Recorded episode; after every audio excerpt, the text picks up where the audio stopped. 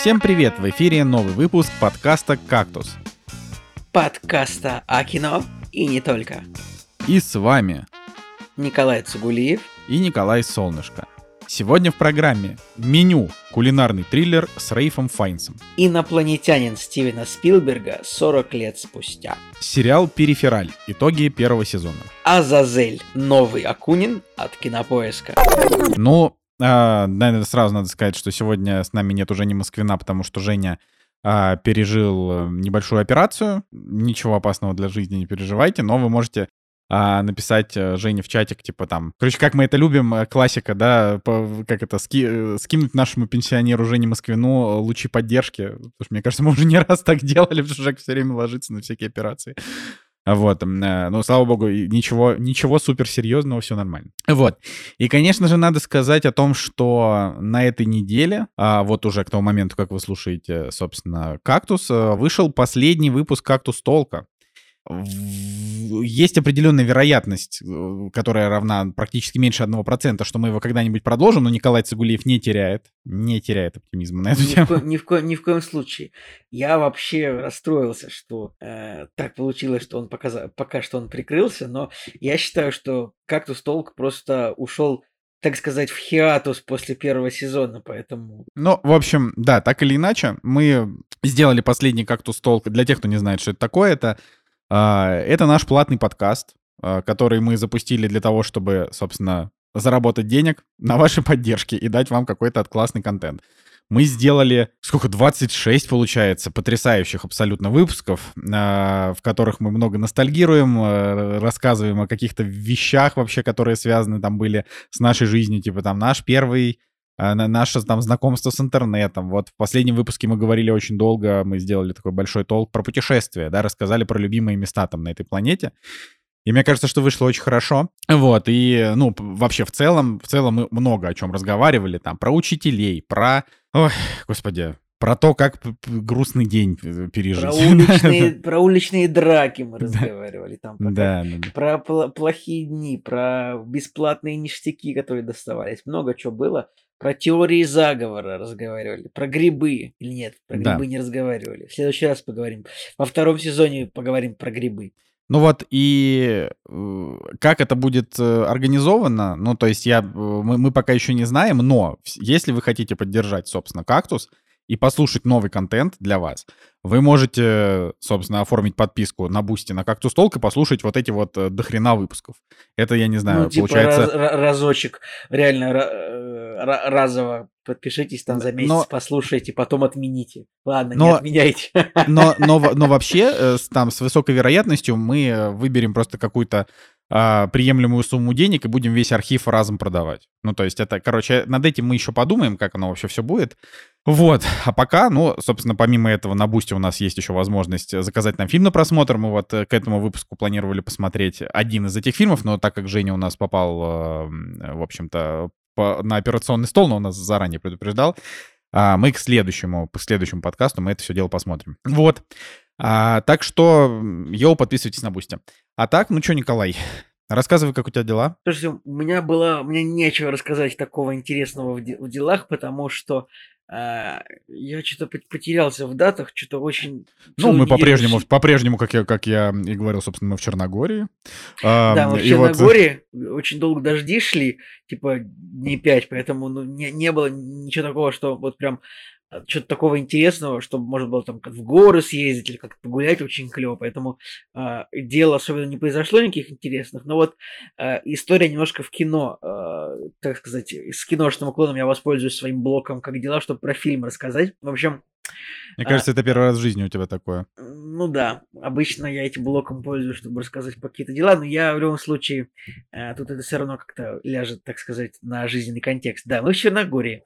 Черногория очень маленькая страна, здесь живет э, немногим более чем 600 тысяч человек, и ну, мы живем, и так получается, что мы здесь живем рядом с самым большим торговым центром вот во всей стране. Он по размерам, ну, как бы я не знаю, ну как четверть галереи в Санкт-Петербурге, наверное, ну треть, я не знаю, то есть он на самом деле, ну, да, если вот, сколько, ты, наверное, Николай, ты же любил галерею всегда, мне кажется, сколько там этажей, там четыре? Пять, наверное, я не знаю, Пять, большая вот. галерея. Короче, по факту это самый большой торговый центр Черногории, он, э, ну, как, не знаю, реально, как одна пятая галереи, я думаю, поэтому, ну, большой, конечно, но но вот, ну, ну, небольшой, если вот, типа, ты там всю жизнь жил там в Петербурге, вот, или там в Москве, вот там, типа, для тех, кто в Петербурге еще раз, ну, как, не знаю, как Европолис он, наверное, да, как для, типа, пытаюсь вспомнить э, для москвичей что-нибудь, но я, к сожалению, я прям... В Москве прям... есть э, авиапарк. Да. Ну, не зачем мне, мне самый большой ты мне называешь, назови мне какой-нибудь, типа, восьмой. Ереван Мол. Ереван Плаза, по-моему, Ереван Плаза, да, да, да, да, такой там. Вот, даже нет, короче, меньше он, этот торговик, чем э, Ереван Плаза, но, э, э, ну, в общем, ну, там есть, типа, магазины с брендами, да, потому что вот, опять а же... А еще, Николай, там, там есть, знаешь что? Знаешь, что там есть, Николай? Да? Там есть кинотеатр, и там идет «Аватар 2», на который ты Это по какой-то правда, да. непонятной причине не сходил. Я не понимаю, почему. Вот, я рассказываю историю. Значит, э, тоже в небольшой в такой стране обычно бренды, вот они если приходят, где-то продаются, то вот только в больших торговых. Вот тут есть все бренды, э, которых больше пока нет, пока нет времени в России. Есть, например, бренд Манго. И вот Аня моя зашла в магазин Манго, и там продавались футболочки с инопланетянином. Инопланетянин из фильма Стивена Спилберга «Инопланетянин». То есть это почему так произошло? Почему в Манго продаются футболочки с инопланетянином? Потому что в этом году, 2022, то есть 2023 уже, но был 2022 год прошлый, э, исполнилось инопланетянину Стивена Спилберга 40 лет. То есть фильм вышел аж в 82 году. Время летит, да? И по этому случаю у всяких, ну, я не знаю, наверное, у многих брендов одежды, вот помимо Манго, вот еще для H&M это актуально, я не знаю, как вообще актуально это слушателям э, информация. Но вот, короче, у них вышли коллаборации, и в нескольких Э, магазинах, ну, явно можно вот зайти и увидеть футболки, где вот будут какие-то кадры из фильма, инопланетяне, там будут какие-то бирочки, типа E.T. 40 years, все такое, E.T. 40 лет фильму. Вот. И по такому случаю меня Аня также уговорила этот фильм посмотреть. Это удивительно, вот сейчас будет невероятное, невероятное признание, я не смотрел никогда, типа, вот так, чтобы специализированно сесть инопланетянина Стивена Спилберга, то есть фильм E.T. The Extraterrestrial, хотя я люблю, типа, фильм про пришельцев, это не секрет, я его не видел никогда. Это, кстати, любопытно, я не задумывался задумывался о том, что ты же, да, ты же у нас. Вот, Уфо, да. Уфолог И Николай Цигулиев. Как бы, который- да. Вот, я его не смотрел, это забавная история, ну, и я такой, ну, мы посмотрим его, конечно. Мы его сели смотреть, а, и, ну, вообще, вот, ну, много интересного, чего рассказать можно об этом фильме. Фильм вышел в 82 году, как вы понимаете. А, Он, вообще говоря, он даже стал ка- кассовее, чем «Звездные войны», если что. Кстати, что прикольно очень, что инопланетяне 82 года, но там уже типа есть, э, ну вот, короче, там уже есть фигурки из Звездных войн.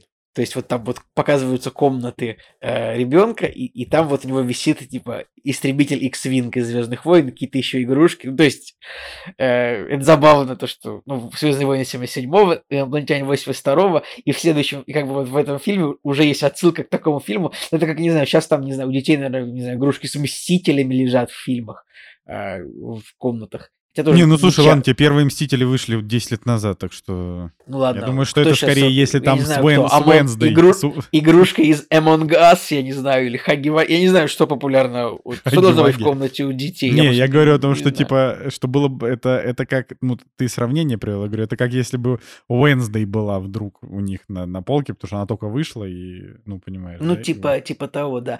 Вот. И что же за фильм «Инопланетянин»? Это как бы, ну, супер классический фильм Стивена Спилберга. А, он рассказывает о том, как в общем, ну, на Землю приезжает такая небольшая исследовательская миссия инопланетян, и как бы их засекают люди, и они быстренько э, по- постараются, такие, хоба, мы улетаем, они ст- постараются уле- очень быстро улететь, они где-то в лесу приземляются, и за ними люди начинают их искать, они такие, все, мы улетаем, они улетают, но одного из своей команды они тупо забывают, короче, э, в лесу. Ему приходится прятаться, и он в итоге попадает, в общем, в дом к семье. А в семье, семья состоит, значит, из мамы и трех детей.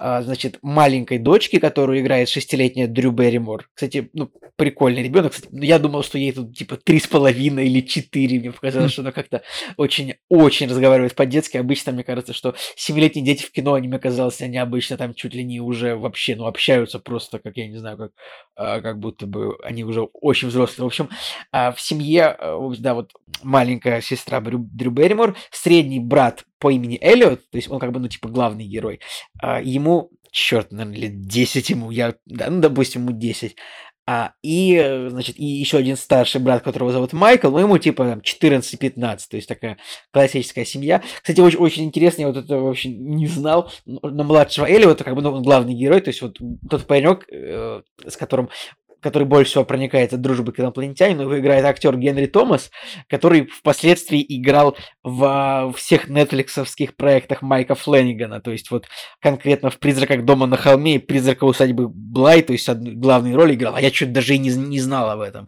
и мне очень стыдно стало это. После того, как мне стало стыдно, что я не смотрел «Инопланетянина», вдвойне мне стало стыдно, что я не знал, что это актер. Я видел этого актера множество раз впоследствии. Вот.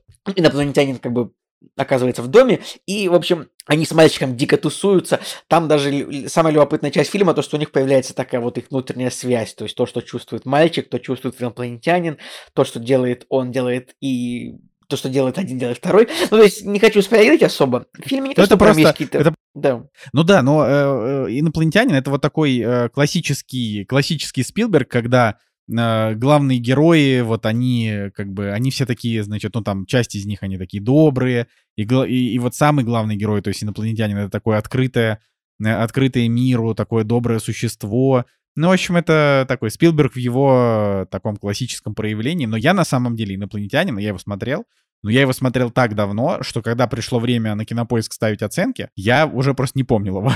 Поэтому, Николай, тебе нужно, собственно, а, раскидать за версии, какие надо смотреть. Обязательно, сейчас скажу, это еще даже не все. В общем, да, действительно, это такой добрый как бы фильм, такой, ну, наив, типа, Спилберг, это же обычно, ну, он обычно снимает всегда наивные такие добрые фильмы, там, я не знаю, э, что вот, э, не знаю, там, Терминал какой-нибудь, Боевой конь, э, вот если говорить о фильмах, которые так по, ну, по этому самому по настроению какому-то могут быть так. Я, кстати, боевого, боевого коня не смотрел. Но у него в целом просто ну, боевой, кино такое. Боев, боевой конь довольно проходной, но я люблю его, потому что он такой довольно эмоциональный, ну, мне показался.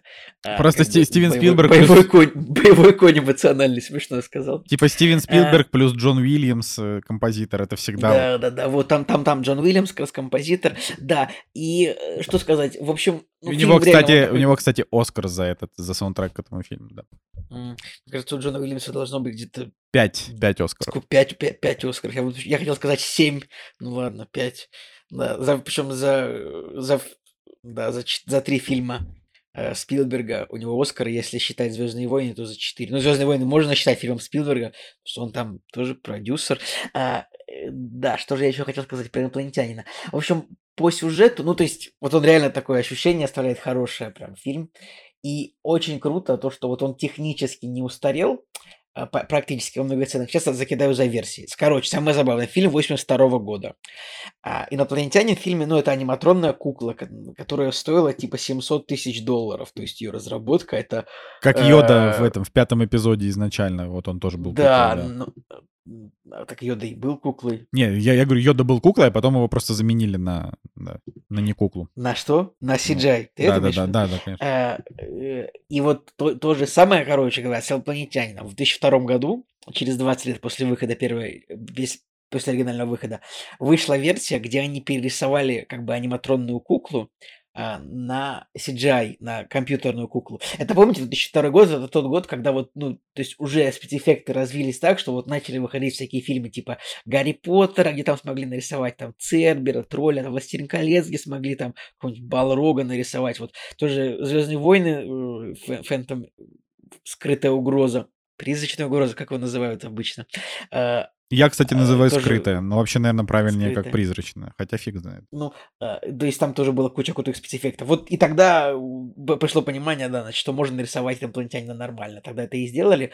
Но на 30-летие фильма э, в 2012 году вышла Blu-ray версия фильма, ну, то есть Blu-ray, то есть 4К посмотреть его можно. И там, но, но 4К-версия фильма, она вышла изначально, то есть и там, там аниматронная кукла, то есть там не перерисованные спецэффекты. Хотя я был уверен почему-то, что вот, то, что вот последняя версия, которую я скачаю на торрентах, извините, то это обязательно будет типа уже с перерисованными спецэффектами. Но я смотрел просто очень хорошо, очень, очень хороший ремастер оригинального фильма. Я вам скажу, или очень хороший ремастер, то есть, ну, не скажу, что фильм 82 года выглядит замечательно.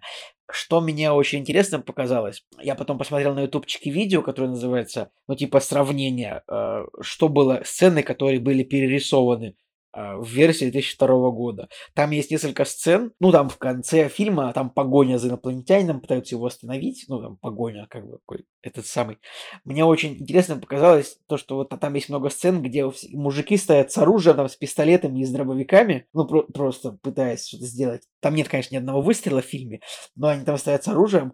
В версии 2002 года оружие в руках было зарисовано, то есть им всем, то есть там есть момент, где там сидят в засаде, ну, в засаде около машин сидят полицейские с дробовиками, или с пистолетами. Им их, им, им их зарисовали оружие и нарисовали в руках рации вместо этого. Я подумал, То есть они, они из, из рации стреляли, да? Они, никто не стрелял, в том-то и дело. А, там нет ни одного выстрела, там просто есть люди с оружием. Но в версии 2002 года их перерисовали. Я подумал, что это реально логичнее, ну потому что никто в фильме оружие не применил ни разу.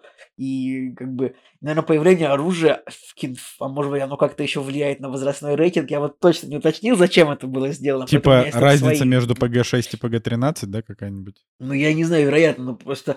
Э, ну, там просто у, у фильма там такой ты реально смотришь, они как бы стоят с оружием, а потом смотришь, они с рациями, и думаешь, ну, вроде бы это даже логичнее, потому что, ну, какое тут оружие вообще? Очень смешно выглядит, там в, в, в конце еще есть, э, там, в общем, дети на велосипедах едут, и там смешно то, что там ну, типа, каскадер, каскадеры там, они в три раза больше детей. Это, это уморительно, то что там главный герой, там, не знаю, десятилетний мальчик, ну, там, ростом, ну, я не знаю, ну, небольшой. Но там, когда он на велосипеде едет каскадер, его там прям видно, что это такой, не знаю, мужичок метр семьдесят пять. Это смешно. Вот. Ну, а на 40 лет, вот, который сейчас, вот сейчас 40 лет, просто, я так понимаю, было, был где-то в каких-то странах в отдельных э, был перевыпуск фильма в IMAX. То есть вот это точно знаю, что в этом году выходил перевыпуск фильма в IMAX. Какая версия, не знаю, я запутался. Но я думаю, что тоже аниматронная. Потому что если они на 30-летие выпустили ремастер э, оригинальной э, значит, версии без исправленных спецэффектов, Наверное, они такую версию считают канонич... более каноничной, чем перерис... версию с перерисованной компьютерной графикой. Не знаю. Э, вот, так что это все очень, очень интересно. Люблю, а ты, а ты, Николай, 500 версий. А ты, а ты этот, э, ну, у тебя, ты, ты сравнивал как-то вот версии, типа аниматронную, не аниматронную на YouTube? Я посмотрел, я, я посмотрел видео, да. Мне показалось, что и то, и то нормально. Но как бы аниматронная, наверное, чуть более ламповая. Но, но, но короче, но версия со спецэффектами тоже вполне можно ее смотреть. То есть нарисованный э, инопланетянин, он такой, ну, на уровне примерно как Йода в, в атаке клонов. То есть как бы нормально выглядит. Вот так вот. Так что, в принципе, всем советую как бы пос посмотреть инопланетянин, если кто не смотрел, такие люди есть, я уверен, потому что, ну, оценок на кинопоиске среди моих друзей не, не, не, то, не прямо очень много инопланетянина Стивена Спилберга. Я вот смотрю, например, ну, вот у меня всего 6 оценок, типа треугольник печали у моих, моих, моих знакомых больше посмотрела, например, чем инопланетянина. Да, кстати, треугольник печали это номинировали, но мы это обсудим еще позже. Блин, на главный Оскар это вообще, конечно, а, любопытно. А какую версию смотреть фильма? Я советую смотреть, наверное, вот то, что я смотрел, ремастеринг э, 4К ремастер оригинальной версии 82 года. Ну и потом на ютубе посмотреть видео типа Ну вот я, кстати, пока, пока мы с тобой раз... пока мы разговариваем, я прям включил э, сравнение версии 82 и 2002, и 82 выглядит лучше. Ну, то есть, возможно, это и так. Там самое главное то, что... Самое главное, что вот обложка из инопланетянина, да, вот этого знаменитая, это та, та же самая обложка студии Эмблин, студии Стивена Спилберга, где вот на велосипеде, значит, на фоне Луны летит мальчик э, с инопланетянином в люльке. В оригинальной версии у него нету плаща развивающегося. А в версии 2002 года этот плащ добавили. Вот так вот. Ну, то есть... Э, Блин, это, это, это, это, это, это, это реально, вот я согласен, что это очень интересно, но вот я смотрю на сравнение типа 2002 и 82, то есть в 2002 году на самом деле нормально выглядит, просто у него там больше эмоций у инопланетянина. То есть он как-то больше да. движется, типа у него там, я не знаю, больше работает э, там Не знаю. Ну, это Мими- логично мимика на лице, что- да, у куклы как бы меньше. Нарисовать там можно все, что угодно, а у кукол у куклы все равно будет, будут свои ограничения, Николай. Да. Но это интересная история, Николай. Ты практически вдохновил меня тоже пересмотреть «Инопланетянина». Вот. Вот, Ну, но самое главное, если вы будете смотреть версию 82 года, реально не ждите классический плащ над Луной. Его в 82 году нет. То есть, как бы если вы на кинопоиск готовите страницу инопланетянина, и вот на обложке есть летающий с плащом, этого кадра в фильме не будет. То есть будет он, он без плаща будет там лететь. Это, это, это забавно. Николай, а мы с тобой вообще обсудим, что Panic at the Disco-то закрыли? Это очень грустно, да. Есть такая группа музыкальная, Panic at the Disco, которую мы с Николаем Солнышко любим всю жизнь, наверное, я не знаю, с 2007 года, с 6 с Да, пятого. да, вот с И первого всего- альбома Fever, you- э, как он там, You Can't Sweat Out. да. И а сегодня объявилось, что, значит, вокалист, э, ну, как бы, считай, один человек, эта группа, это один человек, насколько я понимаю, последние годы, э, решил, что он закрывает группу после того, как у него родится ребенок. И это, ну, странно. Ну, можно же воспитывать, наверное, ребенка и, не знаю, записывать какую-то музыку тоже. Но это, это, это все равно довольно грустно, конечно, потому что я, я помню, что с момента, как я начал слушать Panic at the Disco, я мечтал сходить на их концерт, и мы сходили на их концерт, потому что они приезжали в Петербург. Вот это было классно. было, было, было хорошо, хороший концерт был. Это, конечно, это прям супер. А, ладно. Ладно, Николай, какие у тебя дела? Может быть, ты в делах тоже хочешь про какое-то кино рассказать? Такой, знаешь, как будто бы... Как, как, как будто Как бы будто договорились. Да. А, собственно, э, я посмотрел, ну тут я прям сильно много особенно рассказывать не буду. Э, Я посмотрел первую серию Фандорина Зазель, кинопоисковский сериал, который вышел вот буквально несколько дней назад. Первая серия, я, я кстати, э, не, не знаю, вышла ли уже вторая, вот, на, на тот момент, что... Ну, на тот момент, э, что вы нас слушаете, вторая, вот, я просмотрел, вторая уже точно будет. Вот, э, ну, я тут что могу сказать? Значит, здесь очень интересная задумка, а, которая заключается в том, что они решили не, не, не снимать Азазель еще раз, типа в, там в старом, есть уже фильм Азазель, а, и не, не снимать это еще раз вот в тех же, значит, э, 19 века э, господи, декорациях, я, я забыл, как разговаривать. Значит, и вместо этого они сделали такой мир, э, Россия 2020 какого-то 2022 года или 23 Ну, 21, 21 век, короче. Да, я просто... Да, два- 21 век, э, альтернативная история, в которой э, не случилось в девят- в 1917 году революции, э, страной правит Николай III, при этом он по характеру такой тоже царь-тряпка, ну, типа как Николай II был в свое время, то есть, ну, его же так называли. Хотя я, я к Николаю по-разному отношусь, но в целом, конечно, особенного позитива я к нему не испытываю, но вот э, образ, э, который Максим Матвеев передал вот этого Николая Третьего, вот прям ровно такой, каким мы можем себе представлять Николая Второго. А, и, ну, я вот, к сожалению, к сожалению, я не испытал какого-то невероятного удовольствия, потому что я надеялся, что будет классно, а, что, э, то есть в чем, в чем фишка вообще вот Фандорина, да, у Фандорина есть а, определенный набор преклов, ну, то есть это, например, человек, которому всегда везет в азартные игры, а, значит, там он разбивает женские сердца, а, и, ну, и у него там очень острый ум. И вот Азазель — это, это такая часть, к- значит, в которой он еще молодой. Это самая первая книга Бориса Акунина, признанного иностранным агентом на территории Российской Федерации. Значит, и э, признанного ли, кстати, я уже Да, запутался. конечно, да. конечно. Очень давно, очень давно признан. Да, ну, так сказать, достойный, достойный, достойный список, достойные люди. Значит, а, так вот. да, простите, я просто я заболел, поэтому я могу так это немножко откашливаться. Настя, а, возможно, это как-то подмонтирует, возможно, не подмонтирует, и вы будете страдать.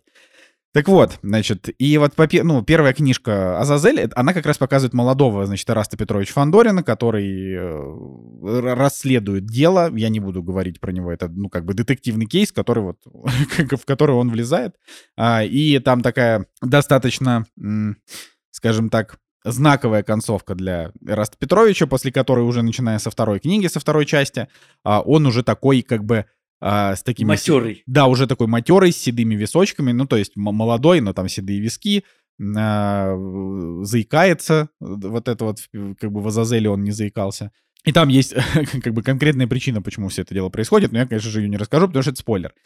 Э, И вот я, наверное, мне не, мне не хочется говорить плохо про этот сериал, во-первых, потому что я посмотрел только одну серию, поэтому нельзя как бы, с, скажем так, не, нельзя типа по одной серии ничего а, никаких итогов давать. То есть даже Last of Us, когда первая серия потрясающая, но типа мы же не знаем, что там будет дальше, может он там скатится. Поэтому пока, пока рано, но а, меня первая серия, к сожалению, просто не очень впечатлила. Но я еще подумал, что это по причине того, что реально интересный Фандорин-то. То есть вот первая книжка, она классная, она читается легко, она прям такая приятная. Но вот именно Фандорин настоящий, вот его образ, он, конечно, со второй части уже идет.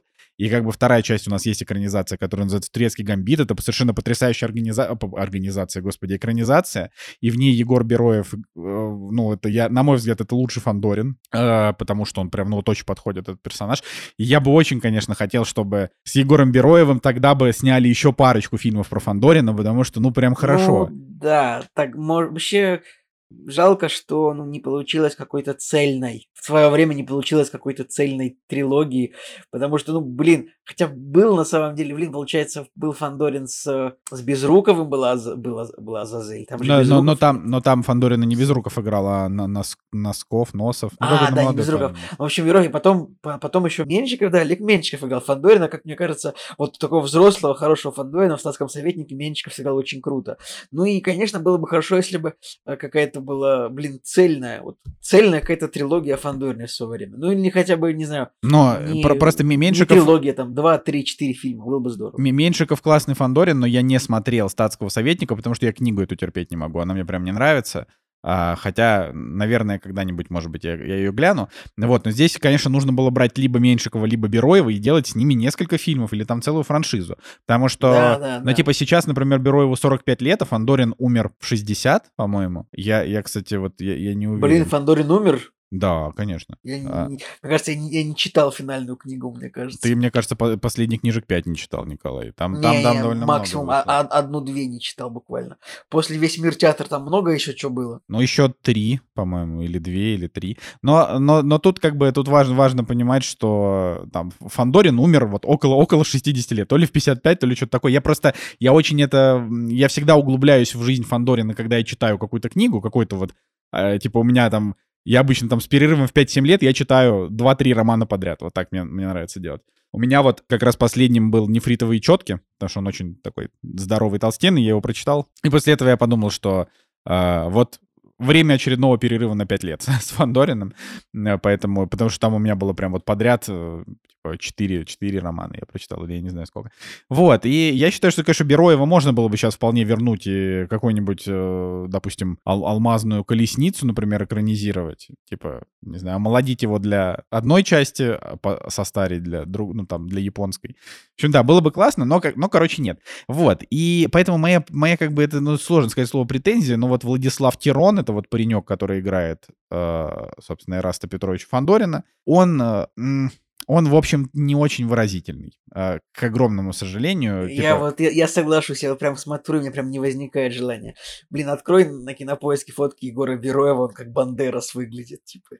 Егор, Егор Бероев вообще хорош. Ну так вот, и, и, значит, тут надо сказать, что, но, конечно, окружение в, и вообще актер, актеры в этом сериале, остальные не все очень классные. Ну, то есть, вот, например, там есть девочка Мила Ершова, она, во-первых, очень симпатичная, во-вторых, она играет тоже прикольно.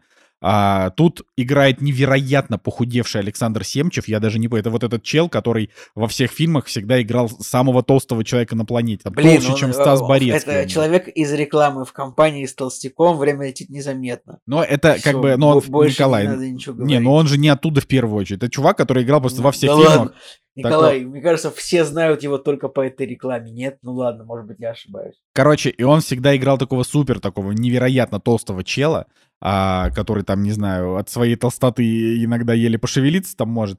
Вот. И, а тут он э, похудевший, и при, прям очень достойно похудевший, настолько, что я прям супер удивлен. Но, как бы, как выяснилось, ему-то 53 года. То есть чел, как бы, свои, так сказать, лучшие годы провел в очень таком тяжелом весе, э, а сейчас вот он сбросил до, до вообще до, неузнава, до неузнавания. Вот, потом, значит, Максим Матвеев, он хороший, но вот он играет Николая, и как бы мне, может быть, не очень импонирует его образ. Конечно же, здесь играет Евгений Стычкин. Но тут скорее прикол в том, что, мне кажется, Евгений Стычкин, он просто во всех проектах Кинопоиска играет. То есть вот, если в каком-то проекте Кинопоиска нет Стычкина, это, скорее всего, потому что Стычкин на две недели куда-нибудь на Мальдивы слетал, и за то время ребята успели отснять какой-то новый сериал. Он вернулся и такой, а, как так-то? ну, потому что это, конечно, шутка, но вот нулевой пациент был только что, там был Стычкин. Uh, не знаю, мажор фильм, там был Стычкин. Ну, короче, куда, куда ни ткни. Но, опять же, я сты, сты, к Стычкину отношусь хорошо, поэтому мне, мне нормально. Вот. Um, Поэтому посмотрим, посмотрим, что будет. Но вот я смотрю на вот этого, допустим, Владислава Тирона, и я понимаю, что, а, ну, как бы турецкий гамбит переделывать там на наше время и менять там Турцию на какую-нибудь Сирию или не знаю на что, да, значит, э, это, это было бы, было бы до, довольно глупо, просто потому что вот этот паренек, он вообще не похож на такого повидавшего вида Фандорина. Он прям не похож. Но я, опять же говорю, я могу быть там 350 раз неправ, и сериал может исправиться. Ну, короче, сейчас я могу сказать, что вот если считать, что первая серия — это пилот, э, для, меня, для меня не зацепило. А, в этом плане там мы посмотрели еще первую серию «Конца света» с, с, с этим... Ой, да как же его зовут-то? Семен Трескунов и вот этот лысый хрен Колокольников. Вот, он как бы, он в этом плане смотрится пободрее. Вот, хотя тоже, конечно, хотелось бы понять, что там дальше. И, и вообще надо, надо перестать уже снимать сцены секса. Они все очень кринжовые, насколько это возможно. Вот. Я, собственно, все. Пошли премьеры обсуждать. Пойдем, пойдем.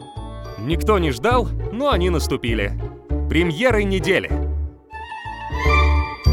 Премьера недели. Премьера недели 26 января 2023 года.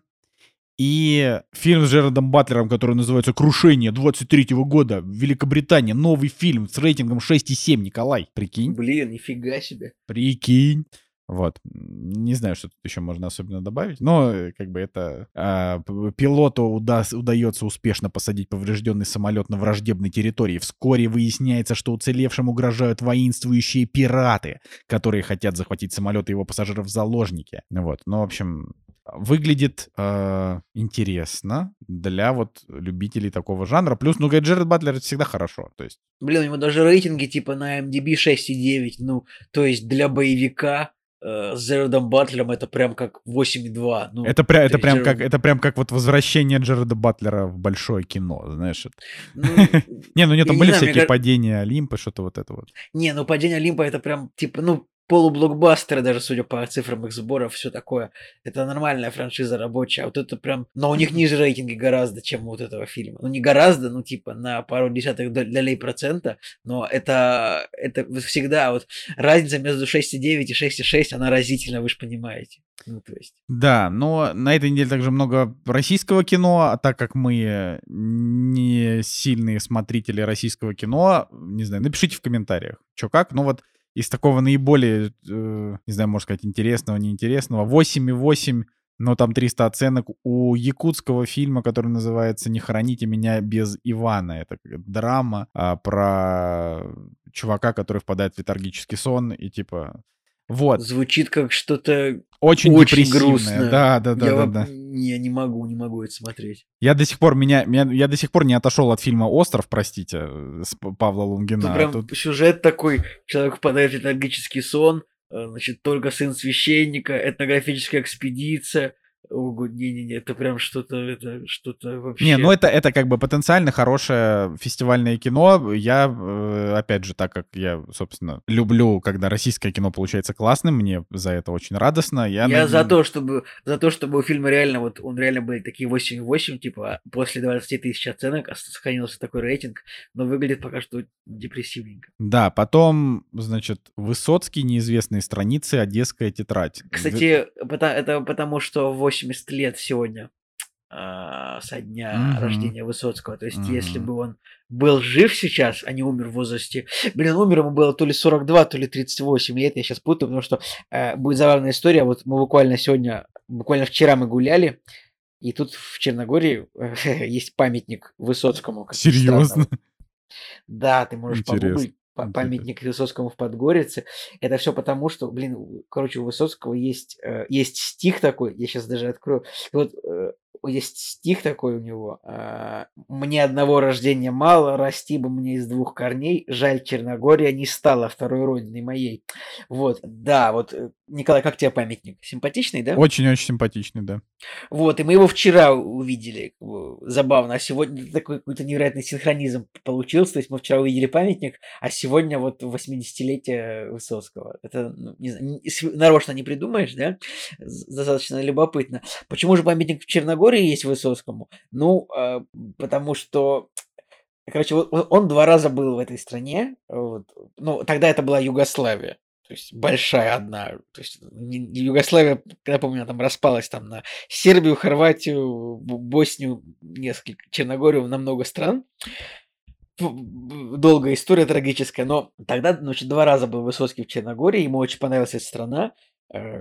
Э, В один раз он в фильме снимался, но и он написал стихи, которые вот подчеркивают его его любовь к этой стране. Ему она понравилась, в общем. И тут стоит памятник ему.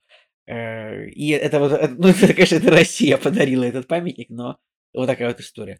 Вот, и да, нашлось рассказать про Высоцкого. Забавно достаточно. Ну, вещь. короче, да, вот, Жалко- вот, собственно, выходит документальный фильм, который в 2018 году был снят, наверняка его где-то показывали, но я про него ничего не слышал. Ну вот, это, это, это любопытно. А, Но это, это на самом деле не все. В принципе, есть какие-то более-менее ничегошные премьеры, например, там фильм «Лили и море» французский. Это тоже, как бы, то- тоже новое современное кино, а, которое, оно такое франко-российско-бельгийско-исландское. Вот. Фильм Динары Друкаровой. Вот я, к сожалению, мало чего знаю про Динару Друкарову. Вот, но, тем не менее, фильм коротенький, оценок у него пока нет. э, Поглядим, поглядим. Возможно, это вот как раз фильм такого настроения, как вот Николай Цигулиев любит. Типа там Норвегия, вот это все. Я вижу, что, что выходит перевыпуск Голгофы э, Джона Майкла Макдоны. Типа. Да, но если вы, вот э, тут, тут, конечно, важно понимать, что если вы посмотрели Банши и Ниширина, они вам понравились, и вы не смотрели Голгофу, смотрите Голгофу, она лучше. Вот.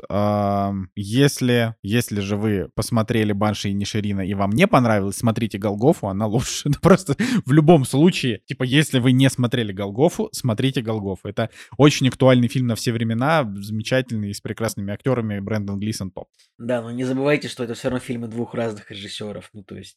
Да, да, да, Э, да, что это, что, что это, что, что это это, это, типа лучший фильм Джона Майкла Макдона, а, у которого остальные фильмы как раз не такие удачные, а Банши и Ниширина это, это Мартин Макдона, конечно, конечно. Вот в этом году у Джона Майкла Макдона, кстати, ну, типа, они, они оба релизнули в этом году по фильму, но если Банши и Ниширина его там везде номинировали и вообще, то фильм «Прощенные» с Рейфом Файнсом и Джессикой Честейн, у него очень низкие оценки. У него 6,4 КП, э, 6 MDB. Я что-то прям даже не знаю, что там могло быть в этом фильме, что там наснимал Макдона, что он прям с такими низкими рейтингами. Ну, прям грустно же, ну, грустно же. Ну, грустно.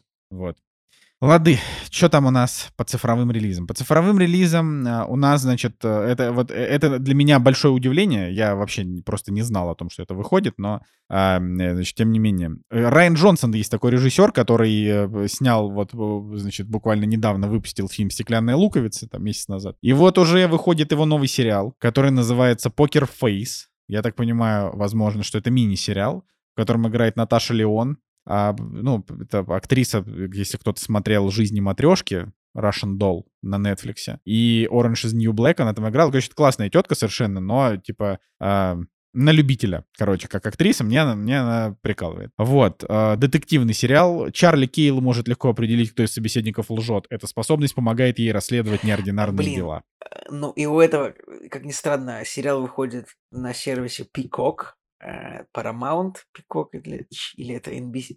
А, я все, я невозможно запомнить от кого чей сервис, но штука в том, что у этого сериала 85 метакритик. Вот. И сразу И- четыре серии. Вот это вообще классно. Сразу четыре серии. Вот. Мгм. Но э, э, я думаю, что мы подождем, пока Николай Цигулиев его посмотрит, потому что, очевидно, Николай Цигулиев смотрит все сериалы сейчас, поэтому... Блин, мне эта актриса не нравится вообще. Ну, Ты есть- чё тебе Наташа Леон не нравится? Она прикольная. Блин, я, короче, смотрю фильмы на, на Метакритике, и вышла «Блуждающая земля 2».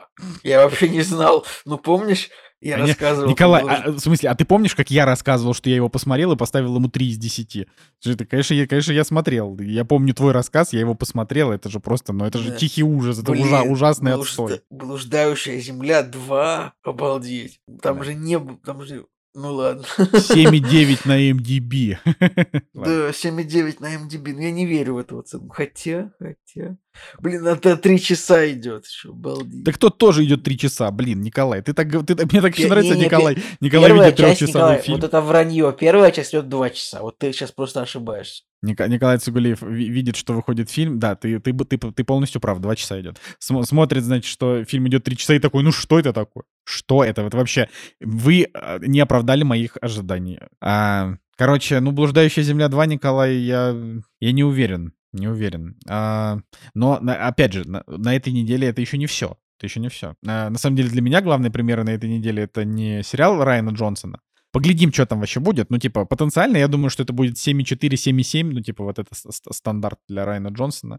А, значит, выходит сериал «Терапия» на Apple TV, в котором играет Джейсон Сигел, это маршал из «Как я встретил вашу маму», и Харрисон Форд. И это комедия от создателей Теда Ласса и «Клиники». Я всё- просто... Я, я, я бы уже начал его смотреть, если бы мы... э, Я бы просто сказал, все, Николай, Э, заканчиваем сам подкаст, но нет. Тут сам Джейсон Сигел тут тоже э, среди сценаристов, насколько я понимаю, поэтому это а, комедия от создателей клиники Теда Лассо и, ну, и, и Джейсона Сигела, который... Ну, я вот сценарист, я смотрю парков и зоны отдыха. Вот. а, Я, кстати, могу, могу ошибаться. Может быть, я действительно ошибаюсь, что это, что это от создателей клиники и Теда Ласса. Но мне кажется, что я где-то Нет, об все, этом... слышал. верно. Билл Лоуренс и Брэд Голстин, все, все нормально. Причем, ну, Брэд Голстин это... А, да, вижу, вижу, да, Брэд Голстин. Брэд Голстин это персонаж, который... э, Рой... Рой Кент. Рой Кент. Ух, блин. Вообще, обожаю Роя Кента. Просто это на самом Да, деле... сериал «Тера- «Терапия» в, в- оригинале «Shrinking», ну, то есть «Shrink» — это типа мозгопра... психотерапевт. И вот в оригинале сериал, ну, сериал называется э, Ис- Исправление. «Психотерапевта- Исправление. психотерапе... «Психотерапевтование», я так считаю. Отлично. Не, Мне как это придумываешь новые... Психотерапевтине. Психотерапевтине, да? Русский язык — это вообще великий язык в том, что ну, можно э, из любых слог- слогов составить любое слово. А, ну, в общем, э, поэтому, поэтому вот его обязательно, я не знаю, как бы, чё- что, что, насчет, что насчет сериала с Наташей Леон Райана Джонсона, а здесь, как бы, здесь пацаны пока не подводили. Вот, поэтому, поэтому смотрим, смотрим обязательно. Ам, Единственное, что, как бы, последнее время э, перестали выходить сериалы. Вот э, сезон только на Netflix выходит сезон в один день. Ну, я не знаю. Я, я короче, я не встречал, чтобы где-то еще выходило максимум.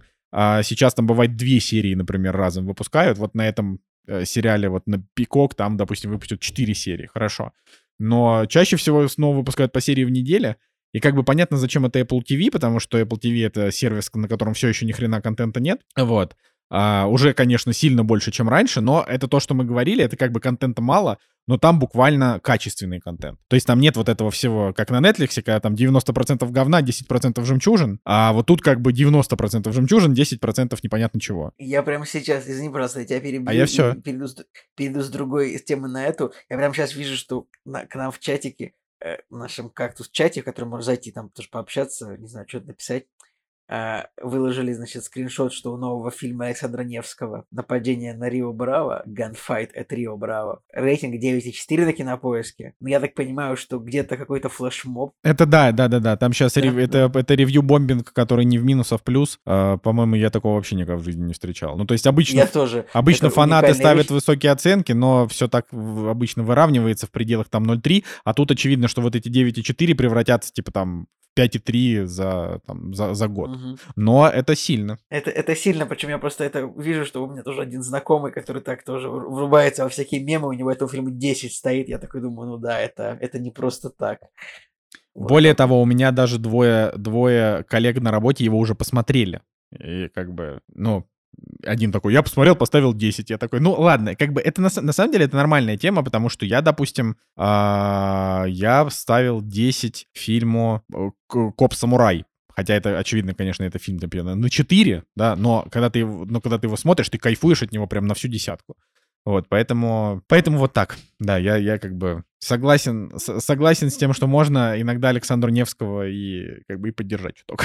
Хотя, ну, типа, очевидно, что человек не самый приятный, очень заносчивый, но, как бы, ну, почему бы и нет. Вот. Че, Николай, будешь смотреть Apple TV-шный-то сериал? Я думал, буду ли я смотреть нападение на Рио Браво, нет.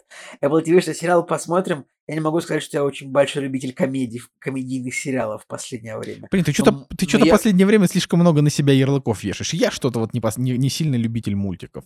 Я небольшой любитель комедийных сериалов. Я вообще не очень люблю. Потом ты посмотришь какой-нибудь классный мультик и такой, о, э, э, 9. Ну, «Кот в сапогах» мне очень понравился второй. Ну, по поводу сериала с Джейсоном Сигелом вполне возможно. Да, мне, мне как бы немножко грустно, что я не могу легально оплатить Apple TV и посмотреть его, поэтому идите, как говорится, в жопу. Почему ты не можешь легально оплатить Apple TV? Ну, потому что, чтобы его оплатить легально, нужно, ну, типа, деньги по, по- транзакцию провести. Как бы. А на русском, э, в русском App Store это такой возможности нет. Так что... Я, кстати, знаю, что у меня Это не- не, неправда, если у тебя номер МТС. Ну, если у тебя номер МТС. Короче. Э, Я, я тебе, кстати... Я, я нормально так живу, поэтому ты мог бы тоже завести себе номер Не, нет, я, а я- в смысле, вы создаете мне сложности, я пирачу ваш контент. У нас договоренности с Apple вот такие случились. А, Ну но, но я тебе хочу сказать, что у меня тут э, случилась история, что я, значит, сижу. Это как бы все, мы закончили с премьерами недели, там еще что-то на этой неделе будет, но ничего интересного. А если мы что-то пропустили, пишите в комментариях, потому что пишите в комментариях. Значит, история. История. А, сижу я, значит, слушаю, ну, я когда работаю, я раз где-то в неделю, я включаю себе музыку под работу, потому что, ну, обычно музыку под работу не включишь, потому что работа требует, ну, как бы, включения мозгов. Ну, иногда я такой думаю, блин, ну хочется вот под музло поработать. И сейчас я как бы благодаря там Николаю Цугулиеву, у нас там это совместная подписка, у меня есть э, Apple, господи, Apple Music и Яндекс Музыка. И тут как бы такая ситуация, что русский Apple Music, там просто нет новой музыки вообще никакой, а большая часть старой музыки оттуда удалена. Ну, то есть там, типа, русский регион, ты не можешь послушать никого. Я не говорю там про... Это, не, не- это неправда. Там удалено мало, там удалено буквально, ну я не знаю. Ну, там ну, вся библиотека Sony, вся библиотека Warner. Не, ну там, там достаточно не осталось. может, так- не может такого быть, чтобы там была удалена вся библиотека Sony и Warner, потому что, ну, я реально, да даже, короче, я не знаю, я ничего ни, ни разу не встретился ни с чем удаленным, кроме Ивана Дорна. Ну, то есть... Не, и, э, там э, про Ивана Дорна это понятно, но это просто... Я, допустим, для меня это болезненно было, потому что я просто слушал Ивана Дорна на постоянке. Вот, э, но тут, тут скорее про то, что... Не, Николай, там много чего удалили, ты просто... Много удалили, правда? Да, но, но Ладно. тут надо понимать, что то же самое произошло и с Apple Music, но... а, Стоп, но- я думал, ты про Apple Music Ой, говоришь. господи, и с Яндекс Музыкой, и с, и с Яндекс Музыкой, да-да-да, вот. Но тут еще, ну говорю, тут важно, важно, здесь это, это такой, мы- у нас сейчас этот твиттер-тред из верхнего интернета про, про музло. Ну, потому что это иногда тоже надо, значит. Э, то есть здесь, здесь какая история? Типа, я, ну, я правда люблю слушать музыку, но раньше, когда мне приходилось, не приходилось, а я это любил, ездил на работу, я всегда слушал музыку туда, слушал обратно, если шел пешком, там, ну, в общем, для меня музыка там очень важна. А когда я, собственно, уже в течение года сижу, практически работаю из дома а, после переезда, я, э, ну, правда, не очень часто слушаю музло, потому что, как бы, для меня музыка — это вот процесс, когда ты идешь куда-то, вот ты слушаешь. А на, на работе это происходит нечасто. Ну так вот, и э, в Apple Music, значит, никакой новой музыки нет, а я подписан на какой-то супер старый сервис, я не помню, который мне на почту присылает уведомление о том, что у моей там любимой группы вышел альбом, например. А, это я подписался на него не знаю сколько лет назад, может быть 10 лет назад, может 15. И мне там типа приходит письмо там, у Gorillaz вышел новый релиз. И я, значит, захожу в Apple Music, нету. Захожу в Яндекс Музыку, нету. А, значит, понятное дело, что заходишь на YouTube, вбиваешь и слушаешь, ну, потому что на YouTube как бы все есть. Но э, даже на YouTube, например, вот когда Eminem и Snoop Dogg, по-моему, выпустили в этом году клип э, какой-то, на российском аккаунте его было не посмотреть. Тебе нужно было переключить аккаунт на другой регион. Что, конечно, Неприятно. да, неприятно, но как бы, ну вот, та- та- та- та- таков- э, скажем так, как бы причинно-следственные связи здесь как будто бы ясны. Вот, э, хотя я все еще считаю, что, типа, как это правильно сказать-то, но есть, типа, там отношения, там, когда вот платят деньги и дают за это что-то, да, то есть Apple Music продолжает брать деньги с людей, но при этом, как бы, контент он от них урезал. Но это, но это не их вина, это не их вина. Ты, кстати, знаешь, я вот, короче, есть группа, вот я, вот я замечаю, что некоторая музыка в Apple Music все равно появляется.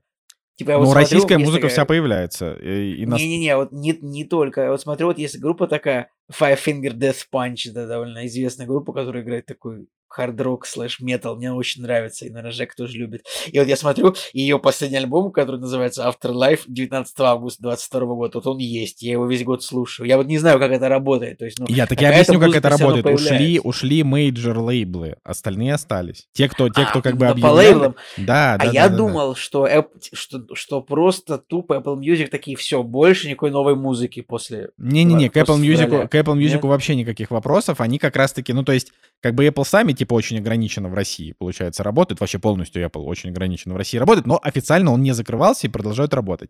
Поэтому получается таким образом, что а, ты, ты как бы можешь пользоваться сервисом, оплачивая его там через МТС, ты можешь э, слушать музло, значит, э, типа, и, и новое в том числе, но, типа, ну, допустим, мне вот очень нравится а, мол, современное армянское музло, оно прям очень классное, там всякие клевые девчонки, типа Брюнет, Yellow Heart, вот там клевые. А, и вот оно, они тоже там 22 год, релиз, там, э, типа, релиз их каких-то треков, я их все замечательно слушаю там. В том числе а, там, вот Сироткин, да, я, я люблю очень Сироткина, он там 1 января выпустил новую песню к майору Грому, она тоже там есть. Здесь, говорю, другой вопрос, что там больше нету такой нормальной редактуры, больше нет никаких плейлистов, а, типа там новая российская музыка, новые какие-то там еще альбомы, нет, здесь э, остались только старые плейлисты, типа там знаковые трип-хоп альбомы. Ты заходишь, и там всякая старая музяка, которую не удалили. Ну так вот, короче, я, значит, чувствую, что а, Apple Music, он с отвратительным, в общем-то, интерфейсом, э, там все просто скатилось к чертям собачьим. А Яндекс Музыка, у нее интерфейс непростой, но там, как бы, там все намного более понятно. И, конечно же, вот волна, тут я прям, я готов прям интеграцию им делать, что с, с учетом того, что библиотека просто сократилась на 70%, да, что там вообще это жесть, а при этом они продолжают подбирать мне музло, которое мне чуть ли не каждый трек нравится. Это очень круто. Но, в общем, в какой-то момент я просто устал. Я такой думаю, блин, я вот я просто хочу сесть и целый день слушать новую музыку, которую вот я пропустил. И я же раньше пользовался Spotify, но когда Spotify ушел из России, значит, громко хлопнув дверью, я удалил приложение, значит, э, от- отовсюду, потому что я подумал, ну а что? Ну, типа, ну все, их как бы я... э, То есть суть в том, что это приложение даже нельзя загрузить в российском App Store. То есть его просто физически нет там. Как бы тебе нужно переключиться на другой регион, и там он будет. В российском его нет, они просто такие, вот реально ушли, хлопнув дверью. Вот, ну так как я не в России, я себе приложение ставить не стал, потому что у меня все еще российский регион в айфоне стоит, но я себе, я сделал новый аккаунт на, значит, ну, типа, вот в Spotify, а, и я не оплачивал его, потому что там есть бесплатная версия, которая как бы с рекламой. Вот, но в СНГшных странах далеко не везде реклама есть, и вот, и вот у меня просто нет рекламы. Ну, то есть, я к тому, что я, я на бесплатном этом, на бесплатном аккаунте слушаю столько, сколько мне надо. Вообще без, без, без, без прерываний, без всего. И вот я послушал новую песню Горилла совместно с Тейм Импалой, прям кайфанул. Послушал все эти треки из ТикТока полностью, они, которые там вирусятся в последнее время. Вот, в общем, восполнил, так сказать. И ни копейки за это не заплатил. Ну хорошо, молодец, молодец, Николай. а ты-то как ты, как чем узло ты сейчас? Только в Apple Music слушаешь? Я только в Apple Music. Ну, если что-то что я обнаруживаю, что удаленное или новое, а, то ВК, извините, пожалуйста. Но, эм, но я так скажу, мне хватает того, что я для себя нахожу в Apple Music, то есть. И я вот тут сейчас у нас тут есть телевизор, на котором есть куча MTV-шных всяких каналов, и я стараюсь смотреть MTV типа хиты десятых, типа хиты девяностых, то есть хиты двухтысячных, чтобы вот если канал, если видео типа хиты 2022 года, я их не смотрю, чтобы что я не смогу их добавить себе все равно в эту самую библиотеку. Нормас, нормас. Вот. Ой, ну да, в общем, музыкальный тред закончен. Поехали в кулинарный тред, Николай. Давай. «Кактус». Подкаст о кино и не только. В общем, после просмотра легендарного фильма «Треугольник печали» э, в прошлом выпуске, э, «Кактуса» мы его обсуждали, или в позапрошлом, время летит не- непонятно уже. Ну, в общем, «Треугольник печали», просто посмотрите, интересный фильм, не буду на нем заострять внимание, но там фи- фишка, не знаю, мысль в том, что, значит, а, значит, богатые люди получают по заслугам, если можно так сказать. Значит, богатые люди оказываются наказаны. Мы обратили внимание, что в этом году вышел... Ну, то есть мы... Я и раньше на этот фи- фильм обращал внимание. типа я видел, у него был неплохой метакритик. А, также в этом году вышел фильм «Меню», который вот, судя по описанию, он примерно про то же, что и а, «Треугольник печали», что вот сюжет такой, значит, значит, богатые люди, значит, э, получают по заслугам. И что за фильм «Меню»? Прям видно, что вот, вот прям даже по обложке будет, по обложке фильма видно, что это фильм такой немножко с английским уклоном, а, то есть в главной роли великолепнейший Рэй Файнс, кстати, Рэй Файнс, кстати, вот прям вот чем дальше, тем Рэй Файнс вот как актер больше нравится. Ну, то есть понятно, что он там, я не знаю, еще Там, э, не знаю, еще в списке Ши, еще со списка Шиндлера, там в конце 90-х у него была куча невероятных ролей.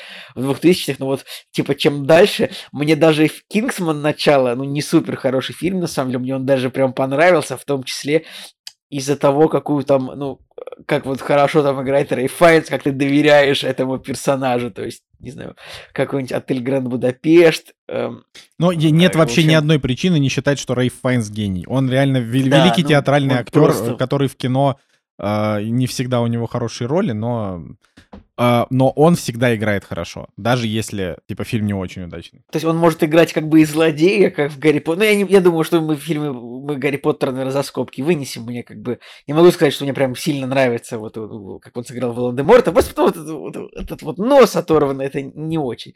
А вот э, Короче, вот главную роль тут играет он в меню, Рэй Файнс играет, и это, конечно, невероятное удовольствие. И две такие две еще роли главные у Николаса Холта.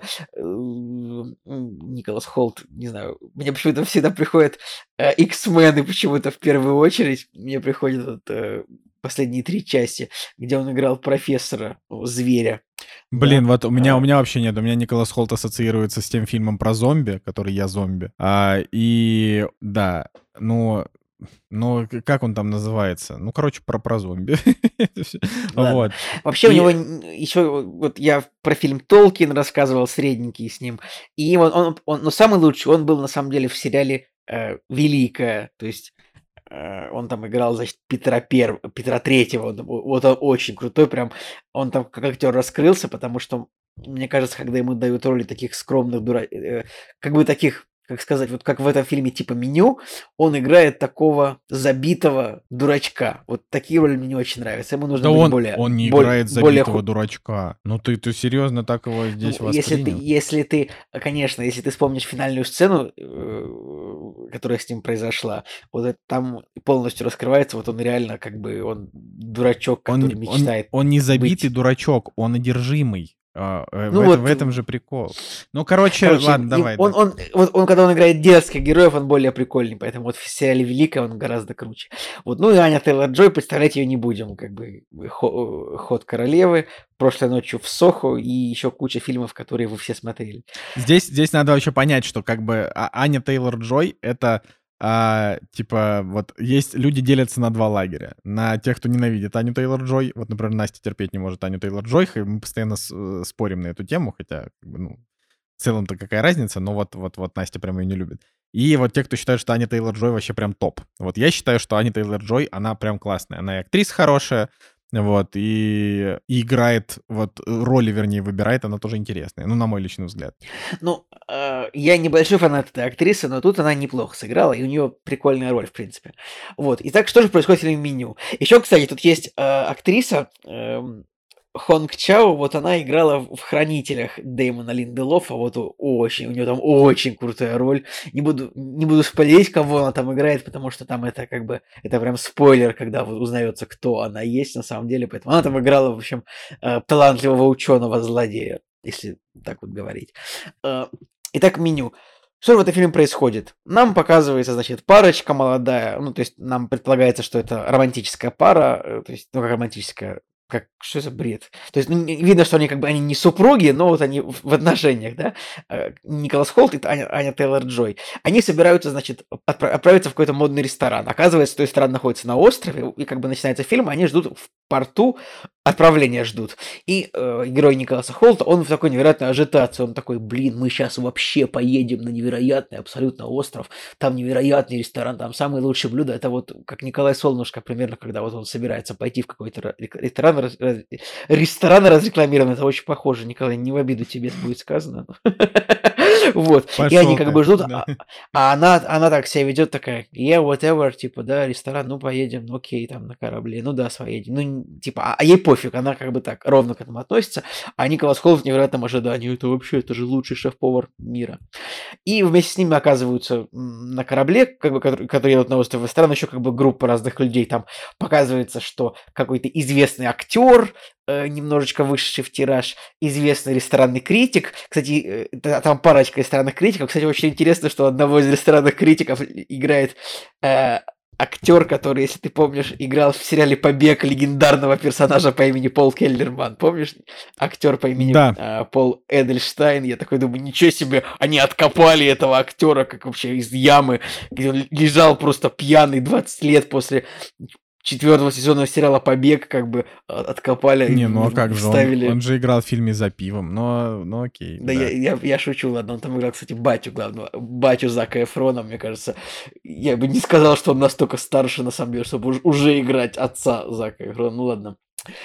Да, а забавно то, что а, женщина, которая играет одного из странных критиков, это тоже очень знаковый герой из Озарка. Джан- Джанет Мактир, вот она в Озарке играла очень крутого героя.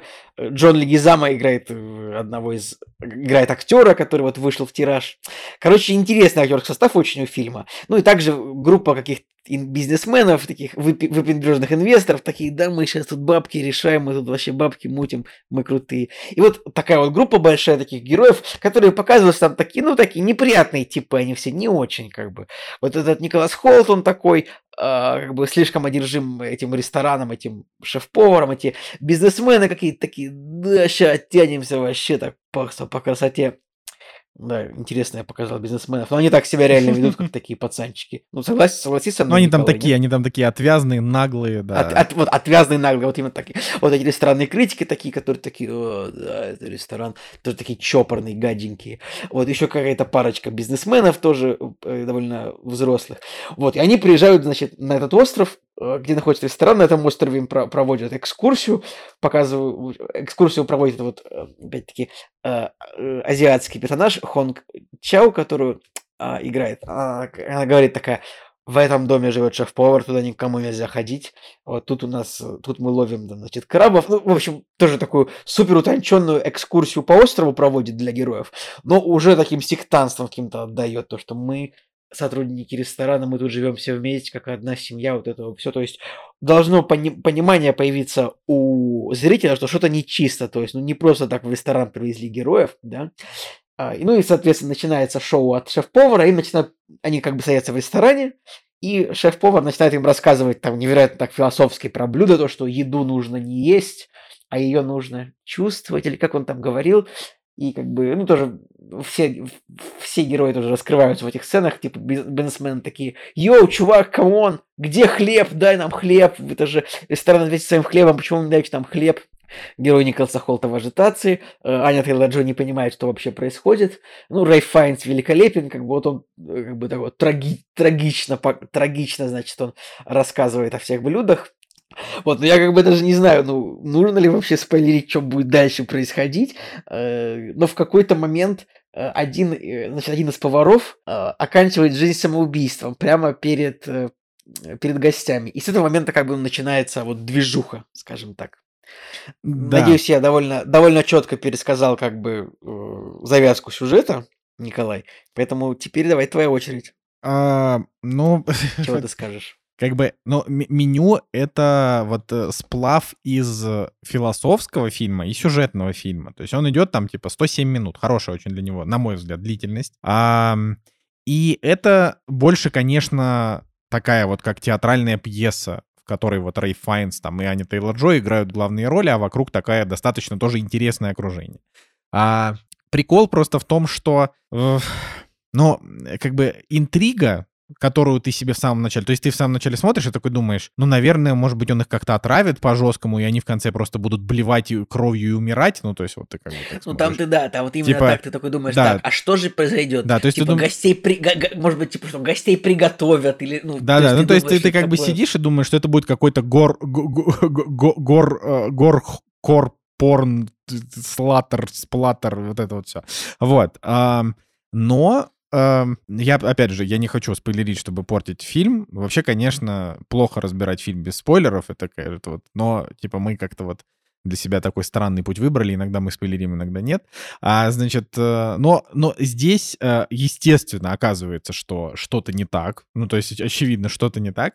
И, конечно, вот наиболее интересно здесь смотреть за развитием персонажей. И вот это, на мой взгляд, главный минус фильма. То есть вот Николаю фильм, например, не понравился, он сейчас его там будет ругать. Мне фильм понравился. Я поставил ему 7, но я считаю, что он такой, типа, на 7,5, да, там условно. Но мне не хватило, во-первых, раскрытия гостей полноценно, потому что как бы вопросов, когда фильм заканчивается, не остается, но у тебя все равно есть немножко вот моменты с тем, что ты такой думаешь, м-м, ну, типа, вот она оказалась здесь, да, с ней вот э, происходят вот эти события фильма, а, но она как бы вот немножко выбивается из всей вот этой вот истории я, например, говорю там про вот эту симпатичную девочку-менеджера вот этого актера. А, и даже в фильме есть как бы момент, когда Рэй Файнс как бы к ней обращается, ну, типа, понимая, что, собственно, ее судьба не, не так. То есть что она как бы, как будто бы, в общем-то, случайно здесь. А, вот. И вот у, у фильма есть а, совершенно потрясающие актерские моменты, есть интересные сюжетные повороты, ну, там парочка, да, там интересный сюжетный поворот. Мне еще нравится кульминация, ну, то есть такая, которая вот ближе к концу, мне нравится. А, но, нет, подожди, это получается не кульминация, а развязка. Развязка мне понравилась. А, но вот мне, опять же, мне немножко не хватило раскрытия гостей, раскрытия, в общем-то, да и поваров. То есть тут э, как бы нормально раскрыли только, э, собственно, Файнса, Тейлор Джой.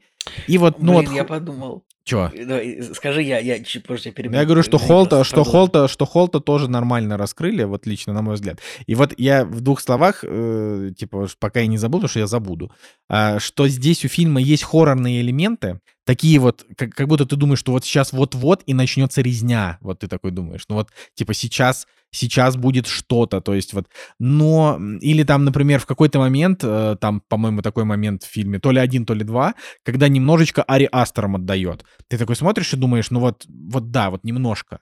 А, но... Типа момент с, с крыльями ангела. Момент с крыльями Это ангела, ну и, в общем-то, да и момент за- с этим, с тем, как ше- Сушеф застрелился, это тоже, тоже такой немножко, Да, немножко это, Ари это, это чисто Вот. это чисто солнцестояние, вот когда там бабушка Ну. деда молотком, ну один в один, да. Ну, короче, короче, да. Но в целом, вот если ты смотришь фильм Ари Астера, а, и это два часа, когда тебе абсолютно некомфортно, вообще просто вот, ну, вот не- некомфортно, ты оба фильма смотришь и думаешь, господи боже, ну что ж вот так вот неприятно-то все. Но при этом, конечно, тебе там кайфово, детали и так далее.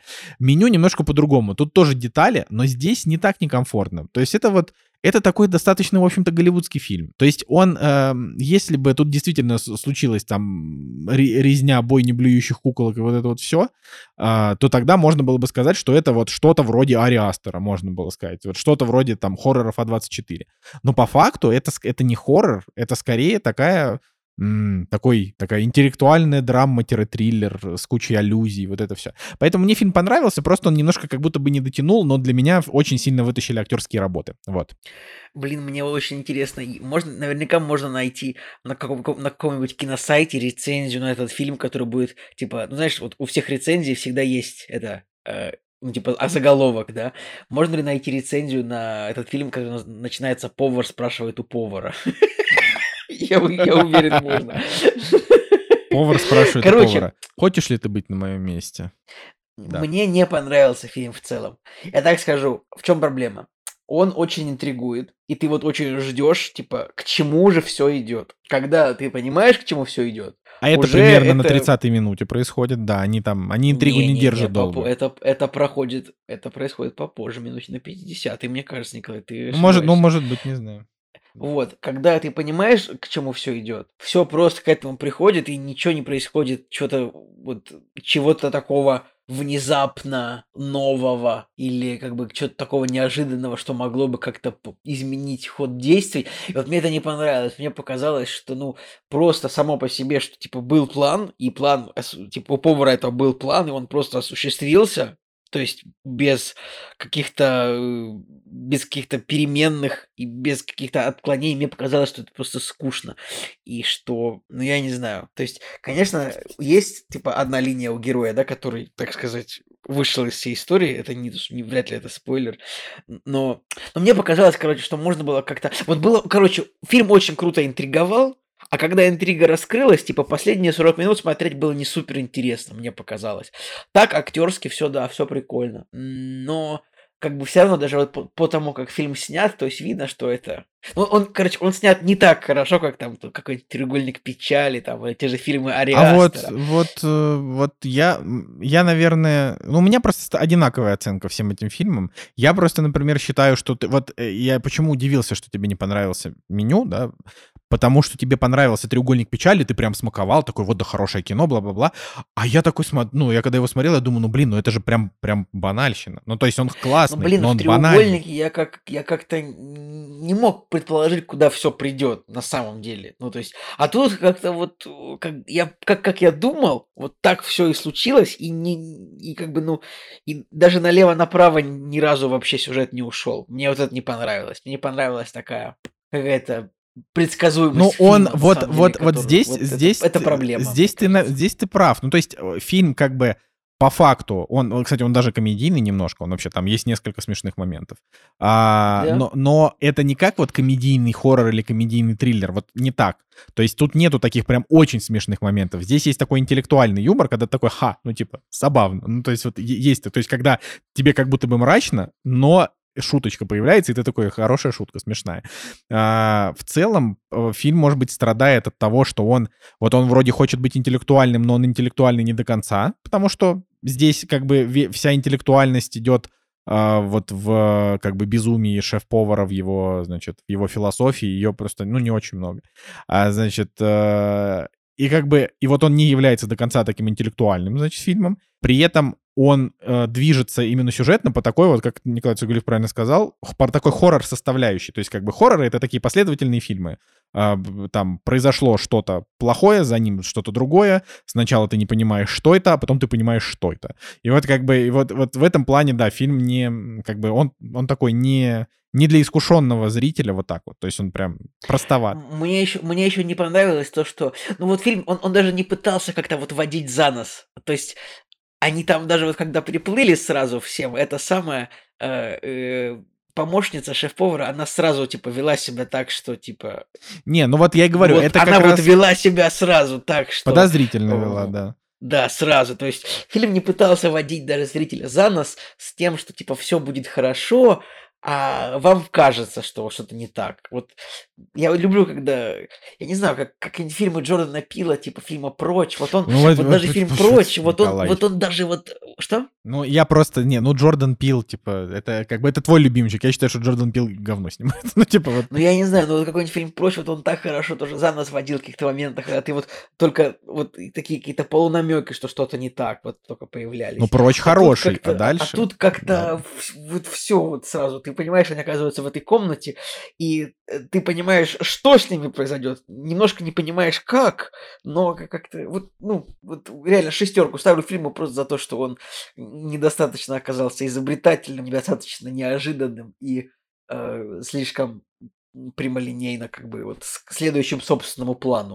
Ну, мне, Мне не говорю, мне, понравилось. мне тут очень понравились, понравилось несколько сцен. Например, сцена вот э, там с чизбургером, она очень хорошая. Мне понравилась, э, мне понравилась сцена, когда э, гостям вынесли тако. Да, я такой, о, типа, прикольно, интересно, а что у этих будет, а что у тех будет? Ну, прям любопытно, как они это Ну, показали. это интересно, да. Но тоже эти как, как- какие-то ну, нераскрытые темы, какие-то там типа, откуда этот повар все знает. Ну, вот Не-не-не, пов- откуда повар знал, там все было, там все понятно было, там Ну, это ну- все. ну ладно, хорошо, может быть, это понятно. Но э, мне понравилась сцена со типа с этим самым, с, с- с офицером полиции, типа, который приехал. Этот прикольно был.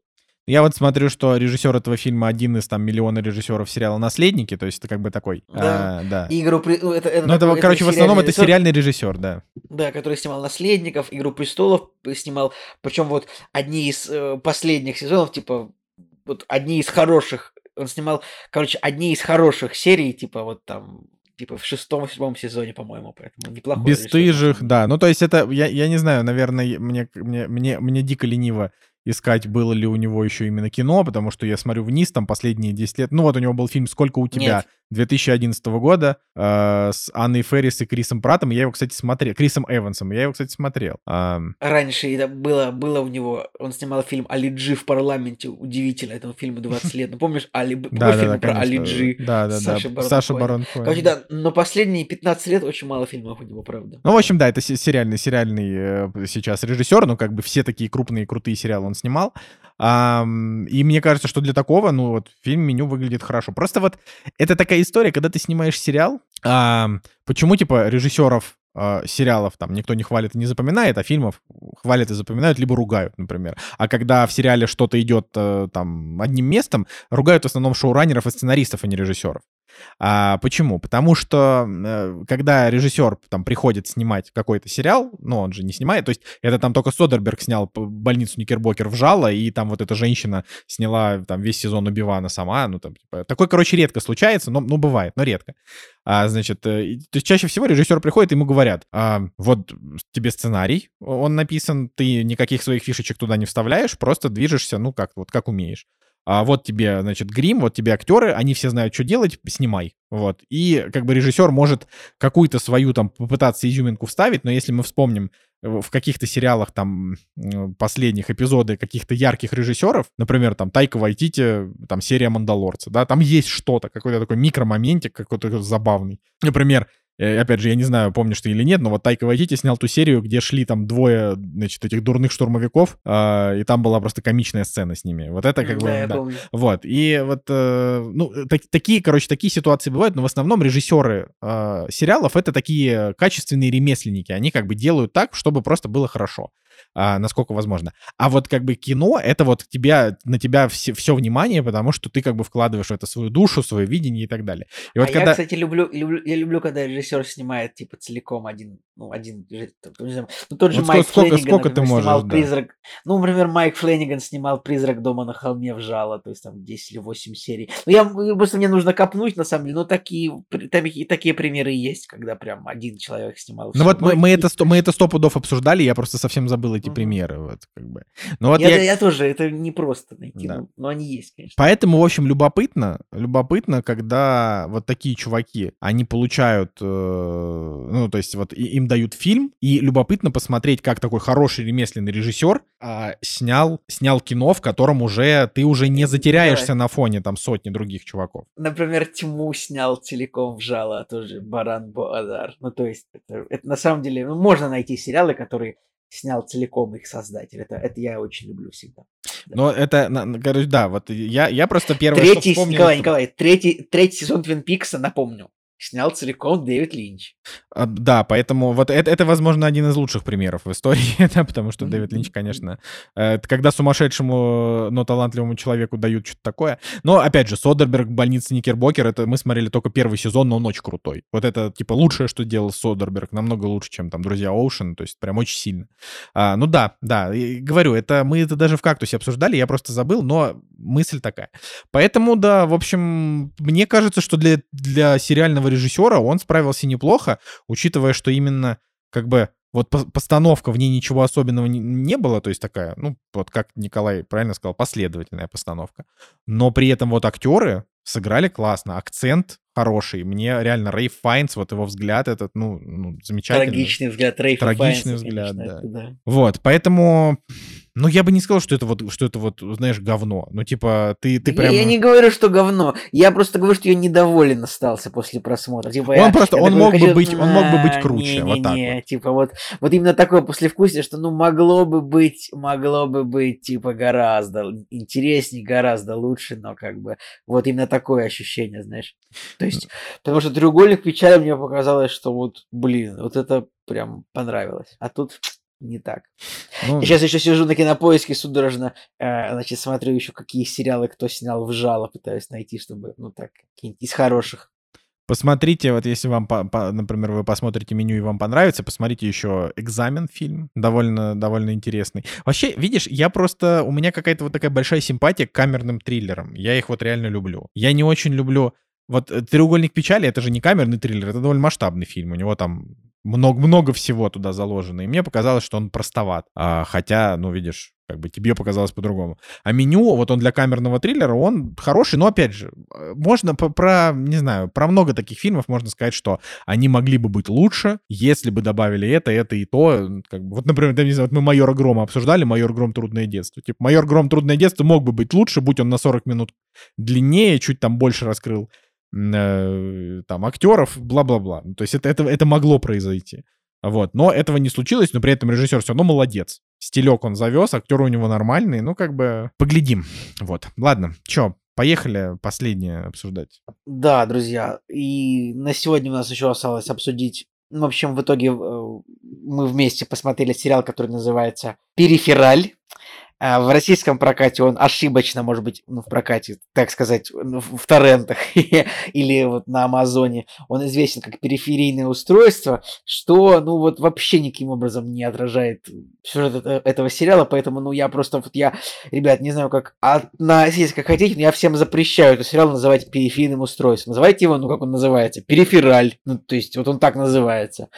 Э, о чем же это, это сериал от Николай Цибулиев просто аб- абсолютно грубо докопался вообще до этого. Мне нормально. Периферийное ну, устройство, периферийное устройство. Ну а как, ну это не то, ну это как называть фильм чем, тем, что, что, что в нем нет. Это как, ну я не знаю. Ну, ну... Это, как, это как практически все, что происходит в российском, например, прокате. Да, там, фильм, который называется, я не знаю, там, склад номер 9 его назовут «Призрак дома на холме. Начало» или там... Ну, типа того. Ну, периферийное устройство, это как бы... В общем, ладно, о чем? Мне кажется, Николай Солнышко уже в каком-то из выпусков рассказывал сюжет периферали, но... Э, в общем, это сериал о том, как вот нам показывают несколько сюжетных линий временных. Короче, это сериал создателей э, «Мира Дикого Запада», значит, Джонатана Нолана, брата Кристофера Нолана, легендарного, ну, брат менее легендарный, тоже неплохой, и Лиза и Джо. Вот эти ребятки создали uh, Westworld, сериал «Мир Дикого Запада», который, к сожалению, закрыли после четвертого сезона, хотя им Хотя нужно было, типа, им снять всего пять. Ну, то есть... Можно было снять всего два, и это было бы ну, хорошо. Ну, можно было бы вообще один бы снять, на самом деле, даже по большому счету. Но если уж сняли четыре, уже бы можно было снять бы и пятый, мне кажется. Тут, конечно, к, к боссам Warner'ов и HBO вопросы. Просто ну, я, я как бы посмотрел два сезона, и если бы они сняли 5, я бы посмотрел 5, то есть финал, потому что Джонатан Нолан говорил, типа, ну вот, вот у нас, нам, мы хотим снять, у нас сценарий на 5 сезонов, типа, но они сняли 4, и какой смысл смотреть сериал, который не закончился, теперь досматривать уже, это очень, это, конечно, ну, разочаровывающе, и, наверное, должно быть все-таки фрустрирующе для поклонников сериала, которые вот смотрели, типа, вот все время, поэтому, ну, как бы, Ворнеры реально Вообще не круто, не круто, ребят, вы делаете. Ну ладно, возвращаемся к периферали. Сериал, который вот новый от Джонатана Нолана и Лизы Джой. Николай, это по книге сериал? Это сериал по роману э, Уильяма Гибсона, одного из угу. величайших фантастов. Угу. Хорошо. Да, я просто думал, это был это графический роман или это нормальный роман? Нормальный роман. Итак, что же в этом сериале происходит? Нам показывается 2028 год, а, в котором вот главная героиня, ну, главная героиня, э, Хлоя Грейс Морец ее играет, она как бы просто, типа, девчонка за 20 лет, которая живет в американской глуши, если можно так сказать, в глубинке там, какой-то Аризона? Нет, не Аризона, какой-то такой штат, хуже Аризона, что-то такое, а, более, более, более провинциальное что-то. А, и она, она занимается тем, что она как бы, она типа круто играет в виртуальные игры, то есть у них там... Она работает, она, она работает в магазине 3D принтеров. В, в магазине, магазине 3D принтеров, но крута она тем, то, что она очень круто играет в симы, типа вот, ну, это, по большому счету, видеоигры, но в них там можно как деньги зарабатывать, если в них хорошо играет. Вот она очень хорошо в них играет, и временами она... Действие бы... происходит в провинции Голубой Хребет. Э, это цепь горных хребтов и массивов на востоке США вдоль южно-восточной окраины Аппалачей. Вот, чтобы это ни было. А сайт, э, сайт штат не написан какой-то? Штат, штат не написан. Ну ладно, да. А, а уж она играет в эти симы, и у нее как бы еще есть брат, который у нее бывший морпех, который тоже играет в эти симы. И в какой-то момент, в какой-то момент им подсовывают сим, в который им нужно поиграть. И как бы поскольку она играет очень круто, ее брат такой, на вот, короче, со мной, со мной связались заказчики, нужно вот этот сим протестировать, поиграть в него, выполнить их задание. Она в этот сим входит, начинает в него играть, ну, как бы, она такая обнаруживает, что в этом симе, вау, невероятное присутствие, просто все очень круто, прям реалистично. И потом оказывается, что это на самом деле не сим, не симуляция, а просто это вот настоящее, по-настоящему происходит, но в будущем.